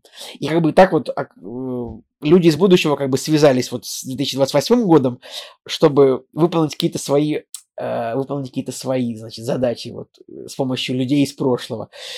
И как бы, ну вот, это если коротко этот сюжет этого сериала объяснить, много экшена, много всяких футуристических штук, то есть много всяких э, крутых боев в этом сериале, но он как бы немножечко скучноватым оказался, то есть там 8 серий, но на самом деле сюжет там как бы ну на 4 серии, там просто очень все затянуто, прям долго очень все происходит, прям, не знаю, 10 короче, раз. Короче, проблема, проблема в том, что первые три серии, нет, первые две серии очень хороши, третья серия хорошая, четвертая серия неплохая, а дальше и до самого конца почему-то какой-то гумоз. И ты такой думаешь, а, а ну, то есть, ну, нормально же начиналось, чё, за, за, почему вы так сделали? То есть это в чем проявляется гумоз, да? Потому что не все как бы понимают, когда, значит, мы начинаем называть что-то гумозом, и вообще это слово очень непопулярное, мы его начали использовать, и, в общем, да. А, собственно, в чем прекол? В том, что а, вот, ну, это, я, я это вижу так, что как бы у тебя до, то есть там вот до там четвертой, до пятой серии, а у тебя много персонажей, они как бы совершают какие-то там определенные действия, а, и ты думаешь, что это приведет к чему-то интересному. То есть как будто бы вот то, что они делают, в этом есть логика. А потом появляются имбовые герои, типа вот там начальник полиции, да, вот она появляется, и она такая, она как бы появилась и обнулила все, что там главные герои делали в предыдущих сериях, по сути. Ну, то есть она пришла и такая, я здесь главная, вы мне тут быстренько все рассказываете, и ты такой, подожди-ка. Но есть же вот эти вот э, патриархи, патри... как их зовут, эти русские, короче, рус... ру... Кли... они называются клепта... клептархи. Клептархи, да, вот это русская мафия вот, в мира будущего. Значит, и вот, э, вот, значит, эти вот эти клиптархи, ты такой думаешь, ну, они вроде кажутся достаточно могущественными, а приходит просто какая-то тетка полицейский, и оказывается, что вот где могущество. А потом появляется тетка ученый, и оказывается, что вот где могущество. И как бы и они такие, кто кого, э, как бы кто кого могущественней. И вот э, когда в предпоследней серии там было вот несколько диалогов подряд у героев, я вообще ничего не понимал. Просто, то есть я, я конечно, я понимаю, я, что я... Я, сог, я соглашусь, Сейчас, там... Вот я закончу, что я, я могу быть тупой, как бы я, я вот, я иногда тупой, такое происходит по жизни. Но рядом со мной сидело еще два человека, сидела Настя, которая всегда все понимает и объясняет мне, потому что я невнимательный, я могу там, я не знаю, жопу почесать и что-то пропустить, а Настя такая, ну подожди, он же три минуты назад сказал вот это. Я такой, о, типа, тут Настя ничего не поняла. И еще с нами сидел, значит, вот тоже мой там э, племянник, и он, и он смотрит, он такой, ну, я тоже ничего не понял. То есть мы как бы там, там было вот конкретно несколько диалогов, в которых герои обсуждают положение дел, и ты не понимаешь, плохо это или хорошо, что случилось, почему, то есть вот как, ты как бы по итогу ты не понимаешь никаких внутренних конфликтов, потому что они непонятно на чем основаны. Да, ты потом можешь зайти посмотреть там, там описание в Википедии, сюжетик там еще глянуть, э, значит, и как бы и в целом у тебя вопросы снимаются, но сам сериал этого не дает. Он как бы такую прям хорошую научно-фантастическую базу дает, а потом просто уходят в какие-то непонятные частности, которые как будто бы уже не развлекают. Вот. вот, именно так, именно так Николай говорит правильно. То есть сериал дает прикольную завязку, но потом это как бы они там что-то вот, нужно там в будущем что-то сделать, там есть какие-то злодеи, там конец света, а потом сериал реально в какое-то болото опускается, типа реально серии ну, на две с половиной, на, на, ну, и, и много прикольных моментов, там, я не знаю, сама концепция этих перифералей прикольная. А, не знаю, там, типа, боевые пчелы, ну, не боевые пчелы, там момент с, этими, с пчелами прикольный, там, я не знаю, эти русские олигархи довольно харизматично выглядят. Этот, этот самый концепция этого исследовательского института, который, типа, э, создает дополнительные ветви временные, чтобы заниматься исследованием в них. Это все прикольно. Много моментов. В фильме, э, короче, в сериале крутые бои очень, потому что если там идет драка, то она прям до конца идет. Там прям, ну, герой никогда не сдастся, там просто пока горло не разорвет своему, зло... своему врагу. Это прям очень круто выглядит. Не знаю, этот убийца, этот наемный убийца прикольно выглядит. Там, не знаю, концепция этой гаптики, то, что у них общее, то, что у солдат на поле боя, типа, общее создание. Это все прикольно. Но вместе реально хрень какая-то. Ну, то есть, как да. будто бы... Да, да, как будто будто бы, как будто, как будто бы... собрали, собрали такой хороший концепт сериала и, и, и, не, и не вывезли. И как бы, ну вот, финальный тоже какой-то конфликт между главной героиней и женщиной из этого института, ну, ну, ну, ну, так, ну, ну такое. И ты там тоже ты не понимаешь немного, кто за кого, кто против кого. Этот олигарх, он за кого? Он вроде бы и вроде бы Флинн за него, но он вроде бы какие-то свои мотивы непонятные там тоже. Этот вот чернокожий парень, а, который был сиротой, он за кого? Он почему работает на него? В общем, ну то есть Короче, там сериал, вот у него, вот у него на кинопоиск у него объективная оценка типа 7,1. Вот это такой сериал примерно. Причем поначалу казалось, что это будет типа 7,9, вот так вот даже я даже поначалу вообще думал, блин, что он будет на 9. Ну, то есть, мне настолько понравилось начало, что мне это вернуло ощущение... Ну, во-первых, я, опять же, там, в отличие от Николая Цугулиева, а, значит, я большой фанат VR. Я вообще считаю, что VR — это будущее, метавселенная — это огонь. А, вот это все прям мне нравится. А, и я большой поклонник э, первому игроку приготовиться и книги, и фильма хотя его тоже многие считают дерьмом. И я подумал, ну вот сериал мне это точно зайдет, а он вот как раз-таки, он свою всю вот эту вот разыграет. Ну, то есть вот, вот э, простой пример, простой пример. А, значит, сейчас это может быть совсем микроспойлеры, если что там вырубайте, перемотайте на там 3 минуты, но как бы, come on, это не настолько качественный продукт. Значит, а, есть, значит, помощник шерифа, такой паренек, такой интерес главной героини, но он не то, что любовный он интерес. Дуб, он, он дуб дубом этот герой просто. Ну он, да он, ну он неплохой на самом деле парень. Ну вот, короче, вот он в какой-то момент, значит, там ближе к началу, он находит невидимые машины. И он такой, блин, невидимые машины, вот это прикольно. А, а потом ему говорят, их больше нет. Они пропали. Он такой, ну ладно. ну, знаешь, как бы... ну, то есть там... Ну, то есть это... А, как бы эта история про то, что развязки а, у всех сюжетных линий очень примитивные. И как бы и вот там, например, вот тоже вот этот маньяк, э, вот этот, вернее, вот этот наемный убийца, вот он кажется, во-первых, он вызывает абсолютную ненависть, потому что он прям мразь, но при этом он вызывает и какое-то определенное понимание, потому что ему сказали, если ты не убьешь их, мы там убьем какую-то твою э, дочь, которая вообще ее даже в кадре не показывает.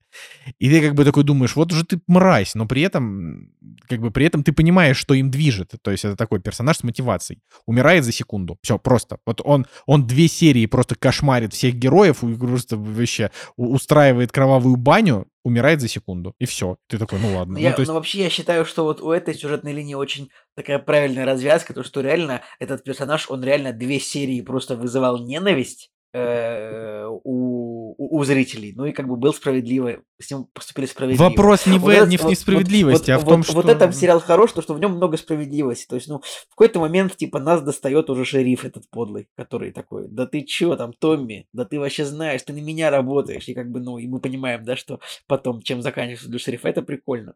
То есть у сериала есть свои плюсы, и если как бы выйдет второй сезон, я бы его посмотрел бы даже. А вот я Но... нет. Вот я нет, наверное. Я не знаю, я просто смотрю и такой думаю, блин, там все сюжетные повороты сериала, это типа что-то произошло, Флинн и, как этого брата зовут, э, забываю. Бертон. Да, Флинн и Бертон приезжают, разбираются с этим, едут домой и такие, ну как же так вышло, как же так получилось, блин, а мне сколько больше, еще мне это хочется будет рассказать, Мне хочется сказать про этого актера, ну, Джек Рейнер, этот брат, который играет брата Хлои Морец, он играл еще в «Солнцестоянии», и типа это, по-моему, это просто самый худший актер в галактике, вот, ну, Серьезно, просто, мне он нравится.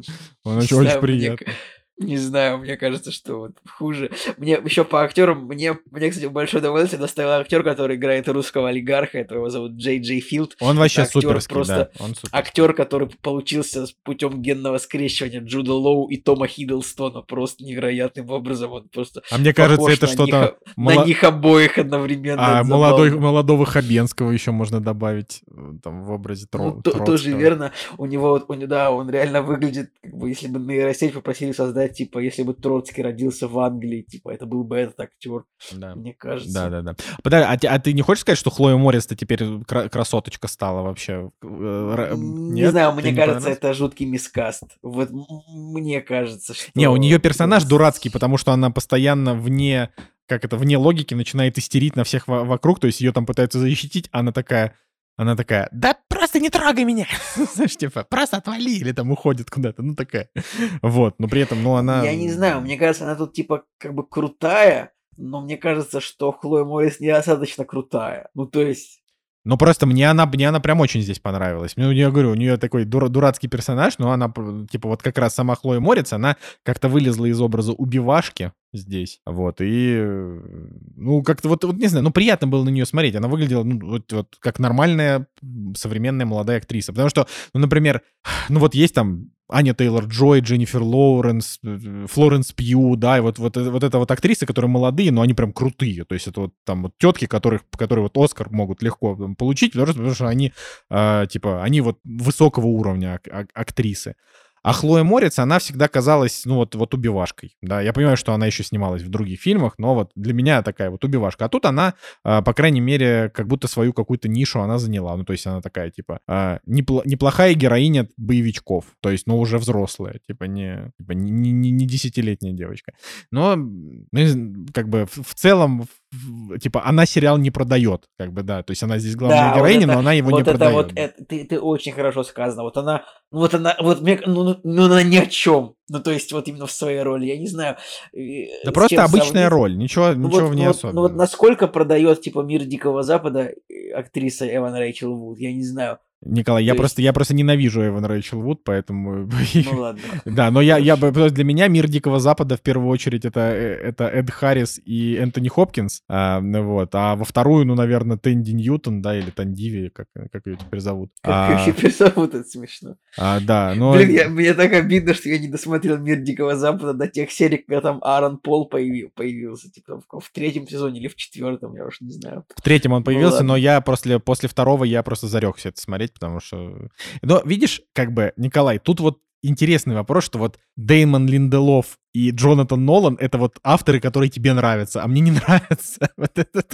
Не, я, кстати, я по Джонатану Нолану, я не буду говорить, что мне прям очень нравится. У меня вопросики есть. То есть Линделов, вопросов нет, я обожаю его сериал, это правда. Нолан, хорошо, что такой человек есть, но, то есть, не все хорошо делает. Ну, в общем, да, такой сериал, какой сериал, такое обсуждение.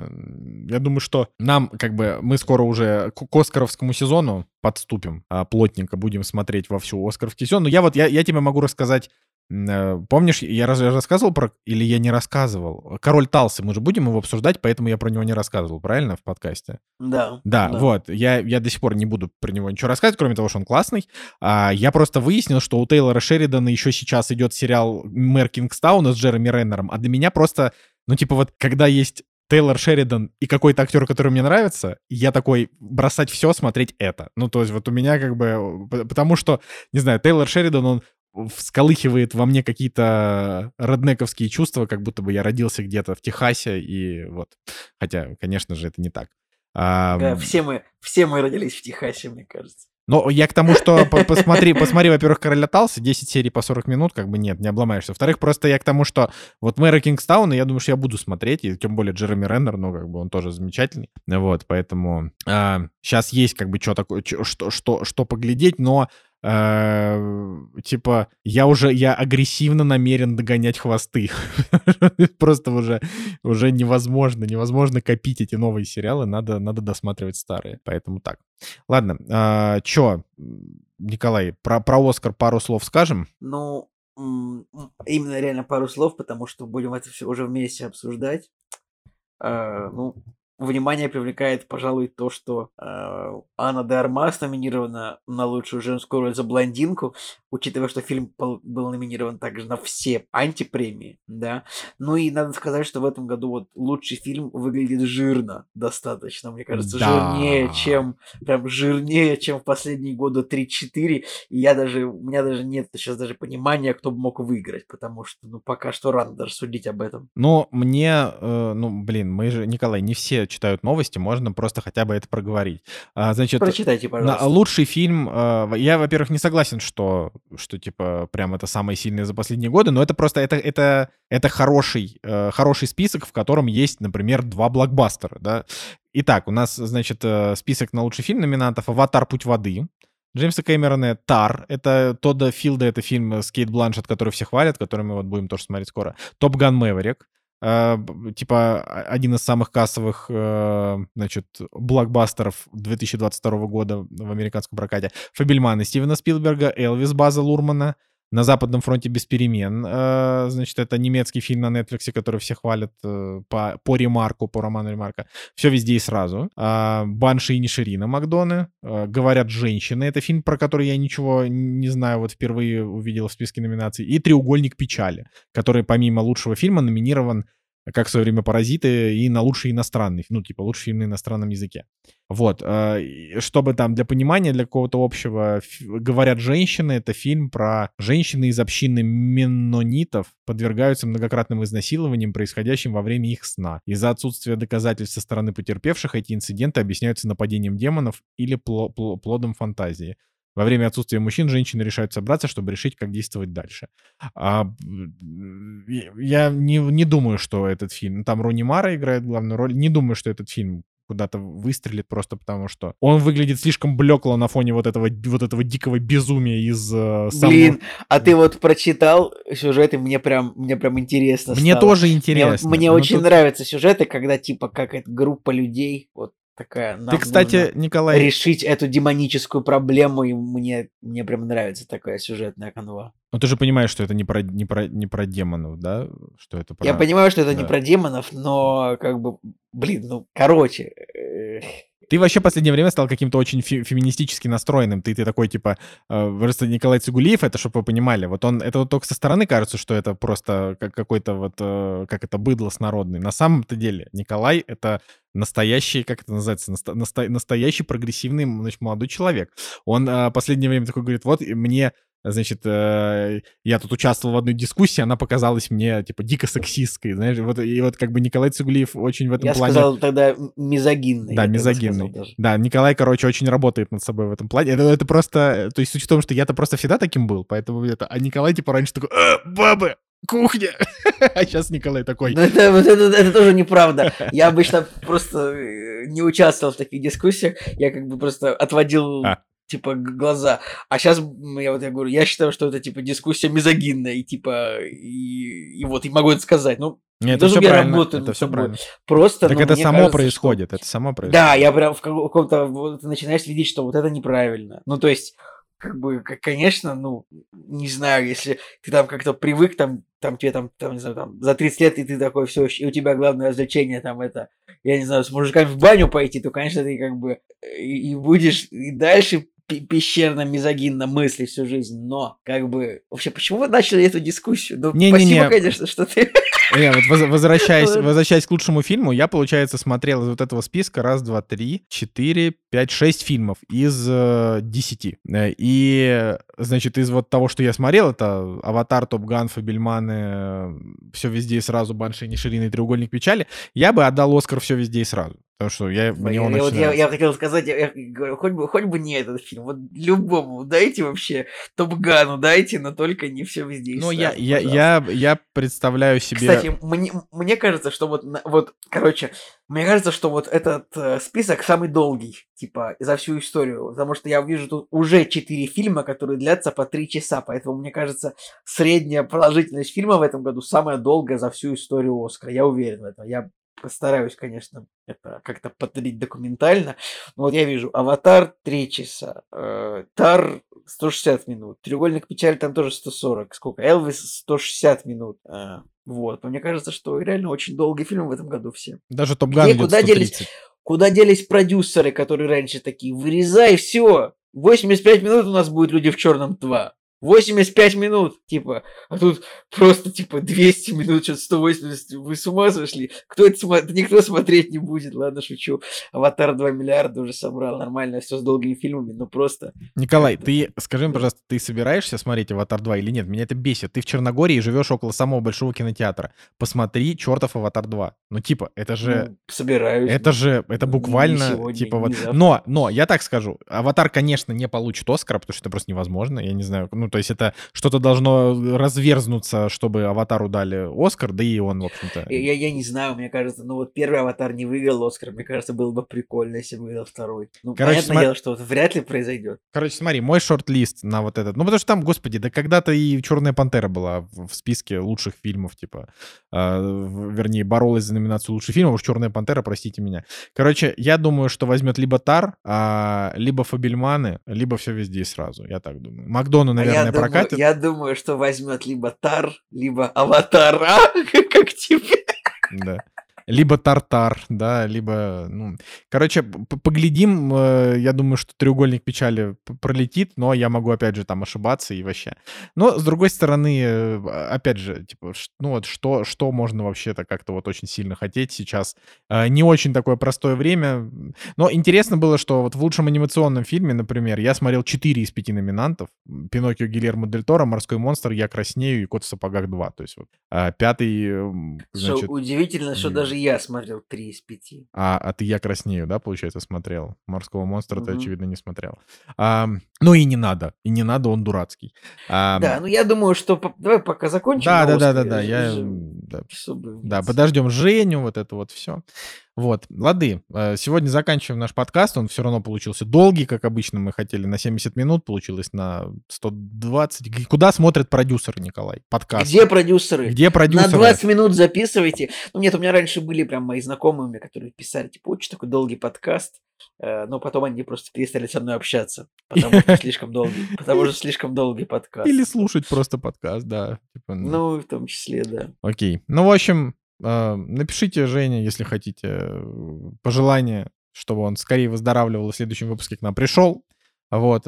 А на этом мы заканчиваем. С вами был Николай Солнышко Николай Цугулиев. и Кактус подкаст. Всем пока, до следующей недели. Послушайте все. Ого-го! Эй-эй-эй! Меня, попугая, пирата морей. Бам-бам-бам-бам-бам-бам. Родился я в тысяча каком-то году банально-лиановой чаще. Мой папа был папа-пугай какаду, тогда еще не говорящий. Но вскоре покинул я девственный лес, взял в плен меня страшный Фернандо Кортес. Он начал на бедного папу кричать, а папа Фернанди не мог отвечать, не мог, не умел отвечать. И чтоб отомстить от зари до зари Учил я три слова, всего только три. Упрямо себя заставлял, повтори. Карама, Карина и черт побери. Послушайте все. Ого-го, эй-эй-эй Рассказ попугая, пирата морей. Бам-бам-бам-бам-бам-бам-бам. Нас шторм на обратной дороге застиг Мне было особенно трудно. Английский фрегат под названием Бриг Взял на абордаж наше судно. Был бой рукопашный три ночи, два дня. И злые пираты пленили меня. Так начал я плавать на разных судах В районе экватора В северных И да, на разных пиратских судах Давали мне кофе, какао, еду, чтоб я их приветствовал, how do you do. Но я повторял от зари до зари, карамба, коррида и черт побери. Послушайте все, ого-го, эй-эй-эй, меня, попугая, пирата морей. Бап-бап-бап-бап-бап-бап. Лет сто я проплавал пиратом, и что ж, какой-то матросик пропащий Продал меня в рабство, заломанный грош, а я уже был говорящий Турецкий паша нож сломал пополам, когда я сказал ему Паша, салам И просто кондрашка хватило пашу, когда он узнал, что еще я пишу, считаю, пою и пляшу. Я Индию видел, Иран и Ирак. Я Индии виду, не попка дурак. Так думают только одни дикари. Карама, Карина и черт побери!